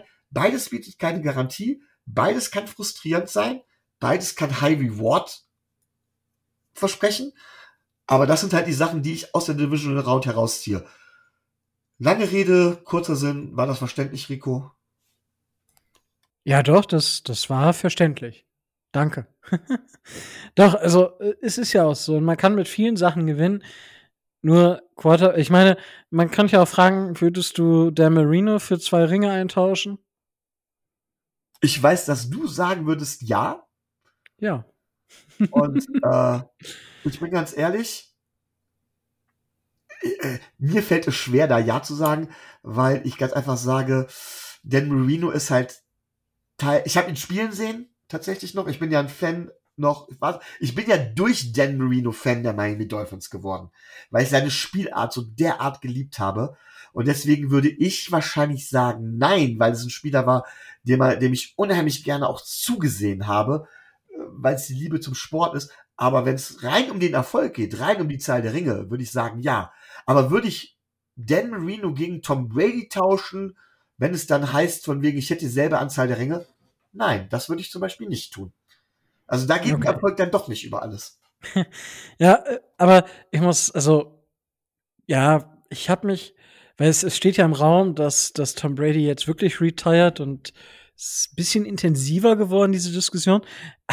Aber ich, und dann habe ich mir gedacht, ich weiß nicht, hast du schon mal ein paar Werbeclips jetzt gesehen? Die Mannings sind ja komplett am Ausrasten, was Werbung angeht, voll geil. Ich warte, wenn Tom Brady retired, und dann nächstes Jahr warte ich schon auf die Werbespots mit den dreien, also beiden Manning-Brüdern und äh, Brady und Manning von, also Manning, wow, Peyton Manning von Tom Brady so richtig lang gemacht wird und Eli dann Tom Brady einfach richtig lang macht. Da war, also ich, ich wette, irgendwie sowas wird passieren. Ich werde es, ich werde es mögen, aber ja. Das, äh, Ganz kurz, war Peyton Manning ist übrigens auch ein gutes Beispiel. Peyton Manning, auch ein extrem talentierter Quarterback. Es ist schon tragisch, dass er in dem Saison, wo er seinen zweiten Super Bowl geholt hat, eigentlich der Schwachpunkt der Broncos-Mannschaft war. Und bestimmt nicht mehr Elite-Niveau hatte. Also in der Saison, wo, wo er den Super Bowl geholt hat, war Brock Osweiler der bessere Quarterback. Brock Osweiler. Er hat ja auch bei uns gespielt. Das zeigt, dass man meiner Meinung nach nicht unbedingt den Elite-Quarterback braucht. Ja, also das, das ist ja auch einfach so. Und es, ich sag mal, was, was dir dieser Elite-Quarterback halt bietet, ist die Wahrscheinlichkeit, dass du zu achtzig, neunzig Prozent in die Playoffs kommst. Ja, ich meine, das sieht man ja. Also, wie oft waren die Packers wirklich in den Playoffs, ja? Das war ja fast jedes Jahr der Fall. So, das, das, das ist so die Gegenseite. Das war in den Playoffs. Steelers, das waren noch die Steelers mit Big Ben. Ja, aber Big Ben hat ja auch letzten zwei, drei Jahre nicht mehr dem Niveau, aber vorher war Big Ben ja einfach auch gut, sehr, sehr gut. Ja, dann wäre das ja für ein Case für Deshaun Watson, und wir haben ja dieses tolle Meme gesehen, ne? Deshaun Watson, der gesagt hat, war ein Meme, glaube ich, ich glaube nicht, dass das wirklich gerade, dass er sich vorstellen kann, Big Ben zu erreichen, sowohl auf als auch neben dem Platz. Ja, gut, äh, das lassen wir mal im Raum stehen. Aber klar, klar, also ich sag mal, dass Elite-Quarterbacks halt die Playoffs verpassen können, sieht man jetzt auch bei den Chargers. Ja, mit Justin Herbert, passiert. Ähm, und dementsprechend, ja, ist die Wahrscheinlichkeit ist relativ hoch. Ich sag mal, in zehn Jahren bist du vielleicht acht, neun Mal in den Playoffs mit einem Lead-Quarterback. Und in zwei Jahren halt nicht. Einfach weil dann der Rest fehlt oder halt irgendwas passiert, was, was dich halt zu viele Niederlagen einfahren lässt. Klare, klare Frage nach sportlichem Erfolg. Äh, wäre es dir lieber, ich sag jetzt mal, zehn Jahre hintereinander immer ins Championship-Finale, zu, mindestens ins Championship-Finale zu kommen, Championship-Game, und zwei und einen Ring zu holen? Oder wäre es dir lieber, in zehn Jahren dreimal die Playoffs zu erreichen und zwei Ringe zu holen? Hm, hm, hm. Na, da, da nehme ich die zwei Ringe. Okay, ich sag ganz klar, naja, ob jeweils zwei Rumpelsaisons mit dem Ring am Ende dich dafür, äh, dich dafür entschädigen, dass du vielleicht jedes Jahr geilen Football siehst und jedes Jahr eine der besten Mannschaften bist, muss halt jeder für sich entscheiden, ne? Aber. Ja, aber. Also, da, ich sag mal, seit wann, seit wann haben die Dolphins nicht mehr so viel Erfolg? Ja, die, wann war der letzte Playoffs-Sieg? zweitausendeins? Also, da nehme ich ja, jeden Ring, den ich kriegen kann. Länger her, ne? Ja, das war neunzehnhundertneunzig, glaube, oder einundneunzig. Ja, jetzt sind es, glaube ich, nur noch die Lions, die da noch länger sind. C C, gut, äh, da haben wir jetzt auf jeden Fall, aber ich sag mal, dass diese zwei Minuten oder zwei Minuten dreißig äh, letzten im Spiel der Chiefs gegen die gegen die Bills, das war ja einfach krank. Das war ja, ja, das war, das war krank, echt. Aber waren es die Quarterbacks? Das war nämlich meiner Meinung nach auch halt eben nicht die Quarterbacks, sondern meiner Meinung nach war es ganz einfach auch extrem schlechte Defense. Also, ja, das, das, das kommt dazu. Nicht passieren. Ja, ah, es war schon, äh, die Quarterbacks haben sich schon extrem viel Zeit gekauft. Das muss man sagen, und haben dann aus der Situation einfach dann auch gute Bälle gespielt. Und das, das muss man anerkennen. Also klar kannst du sagen, okay, da musst du schneller zum Quarterback kommen und so weiter und so fort. Aber einen vierten und zwölf und solche Geschichten, natürlich kann, solltest du das verhindern können, aber nur auf die Defense schieben, nee. Also das war auch schon ein verdammt geiles Quarterback-Play. Also aus meiner Sicht. Also das, was die Bills da verkackt haben, dass das der also das Patrick Mahomes, also wie haben die denn verteidigt? Das war ja auch dilettantisch. Da hattest du ja komplett recht, aber insgesamt war das schon auch sehr, sehr gutes Quarterback-Play. Aber, aber genauso die Bucks gegen die Rams. Also ja, ja, das war, äh, wie kann ich, wie kann ich einen Safety denn da gegen Cup stellen? Auch wenn es Winfield ist. Ja. Aber das, ja, aber mich hat's gefreut. Tom Brady ist raus, die Bucks sind raus mit ja, Bruce, Ar- Bruce Arians. Ich mag ihn überhaupt nicht mehr, muss ich gestehen. Das war mir diese viel zu viel. Aber gut, ähm, kommen wir dann. Ja, lass uns einfach mal, äh, was glaubst du, wie sieht der Super Bowl aus? Wer gegen wen? Tatsächlich Rams gegen Chiefs und ich glaube, dass die Rams gewinnen. Boah, das, das war tatsächlich die Antwort, die ich auch geben wollte. Ich hoffe, ich würde es halt einfach den, den, gut, sie sind jetzt all in gegangen und, ah, ich würde es Sean McVay dann auch irgendwie gönnen. Äh, würde es mit Stafford, den ich als Quarterback sehr mag, wenn ich ehrlich bin. Ja. Und das, ja, das, das kommt natürlich dann dazu. Der ist ja natürlich, und ich würde es Aaron Donald auch gönnen, dass er sein, dass er in seiner Karriere nicht ohne Ring, wie es wahrscheinlich ein J J Watt tun wird, äh, beendet. Aaron Donald ist dann aber auch ganz klar Super Bowl M V P, ne? Gegen die Chiefs. Das ist auch schon klar. Könnte passieren. Und Miller, hol- Könnte. Miller holt seinen zweiten Ring. Boah, das wäre auch geil. Das sind auch so Sachen, wo man sagen muss, da holt, sieht man den Hut vor und danach werden die Rams wahrscheinlich auseinanderbrechen. O B J holt endlich seinen Ring. Er war ja eine Zeit lang wirklich mal der beste Receiver der N F L. Also da sind schon einige Storylines drin, wo sich hier die Journalisten aus der Schreibzunft oder aus der anderen Zunft, die damit ihr Geld verdienen, wirklich in den nächsten Wochen die Finger wund schreiben und wund reden können. Ja, aber... Um, ziehe ich den Hut vor, da verdienen sich das wirklich, da kann sich jeder sein, sein Päckchen aussuchen, aber dieser Super Bowl ist wirklich voll von Geschichten. Ja. Nicht von Geschichten Obwohl, gegeneinander, aber generell voll von Geschichten. We- we- weißt du noch, vor drei Wochen, wo wir alle die Angst hatten, dass, Pat- dass die Patriots gegen die Bucks im Super Bowl stehen? Boah, das wäre so ganz schlimm gewesen. Wir haben mich zwei Wochen weggesperrt wahrscheinlich. Ja. Aber man muss auch sagen, ähm, es gibt ja auch Geschichten auf Seiten der Chiefs, ne? Mal ganz ehrlich, Patrick Mahomes geht demnächst von seinem Rookie-Contract runter. Dann laufen kritische Verträge bei den Chiefs aus. Ist das vielleicht das Ende von den Chiefs, die ja jetzt durch, dadurch, dass Patrick Mahomes auf dem Rookie-Vertrag war, echt so den ganzen Supporting-Cast auch zusammenstellen konnten? Ist vielleicht auch das Ende der Dominanz der Chiefs. Und vielleicht haben sie dann auch mit einem Quarterback, mit einem Superstar-Quarterback, der Patrick Mahomes ist, vielleicht stehen sie auch irgendwann da und sagen, okay, wir haben aus all der Zeit einen Ring geholt. Also es sind alles so Fragen, alles so Storylines, die jetzt über den Super Bowl so langsam, aber sicher, ja, äh, ähm, die da, äh, die da relevant werden. Und wie gesagt, jeder kann sich sein, sein Interessensgebiet da raussuchen. Äh, so viele Football-Journalisten gibt es in Deutschland nicht. Ähm, die können sich damit tatsächlich gesund stoßen, verdienen, weil man wird ja per Output bezahlt. Gönne ich denen. Den ja. nächsten zumindest. Genau. Ja, sehe seh ich ganz genauso. Also es wäre ein sehr sympathischer Super Bowl und dann schauen wir einfach mal, wie es wird. Und ich sehe es genauso. Ich hoffe auf das gleiche, äh, gleich auf die gleiche Paarung und dann wird das schon werden. Gut, wir sind, also hast du, also ich hätte jetzt tatsächlich gerade nichts mehr, worüber ich sprechen wollen würde. Ich habe gerade nochmal auf Twitter geguckt. Da ja, gab es jetzt auch. Dann nichts Neues. Ich mich schon mal ganz schnell, dann schaffen wir es nämlich vielleicht unter zwei Stunden mal. Oh, gibt's ja gar nicht. Ja, ich kann das jetzt natürlich äh, in die Länge ziehen, ne, mache ich aber nicht. Ähm, weil äh, es hat mir wieder super viel Spaß gemacht. Es war mir eine Ehre, das Ganze machen zu dürfen, auch wenn Tobi heute leider nicht mit dabei war. Dafür war wieder Micho mit dabei. Und ja, wenn ihr uns Fragen habt, stellt sie uns einfach. Und wenn ihr uns unterstützen wollt, dann geht das auf zwei verschiedene Arten und Weisen. Einmal monetär über Patreon. Das geht schon ab zwei Euro fünfzig im Monat. Das wäre quasi ein halber großer Cappuccino oder ein ganzer kleiner Cappuccino, äh, die ihr uns unterstützen könnt. Und darüber freuen wir uns natürlich sehr. Wenn ihr das nicht wollt, dann freuen wir uns aber auch über andere Unterstützung. Und zwar, wenn ihr uns einfach überall da abonniert, wo es Podcasts gibt. Und auch, ja, Daumen hoch bei YouTube. Ihr könnt uns inzwischen auch bei Spotify bewerten. Über die App geht das tatsächlich.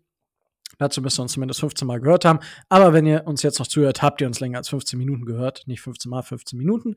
Und auch bei YouTube einfach den Kanal abonnieren und den Daumen hoch bei dem einen oder anderen Video. Schreibt uns gerne auch in die Kommentare, wenn ihr Fragen oder Anregungen habt. Und dann bleibt mir jetzt auch nichts anderes mehr zu sagen als stay tuned and fins up.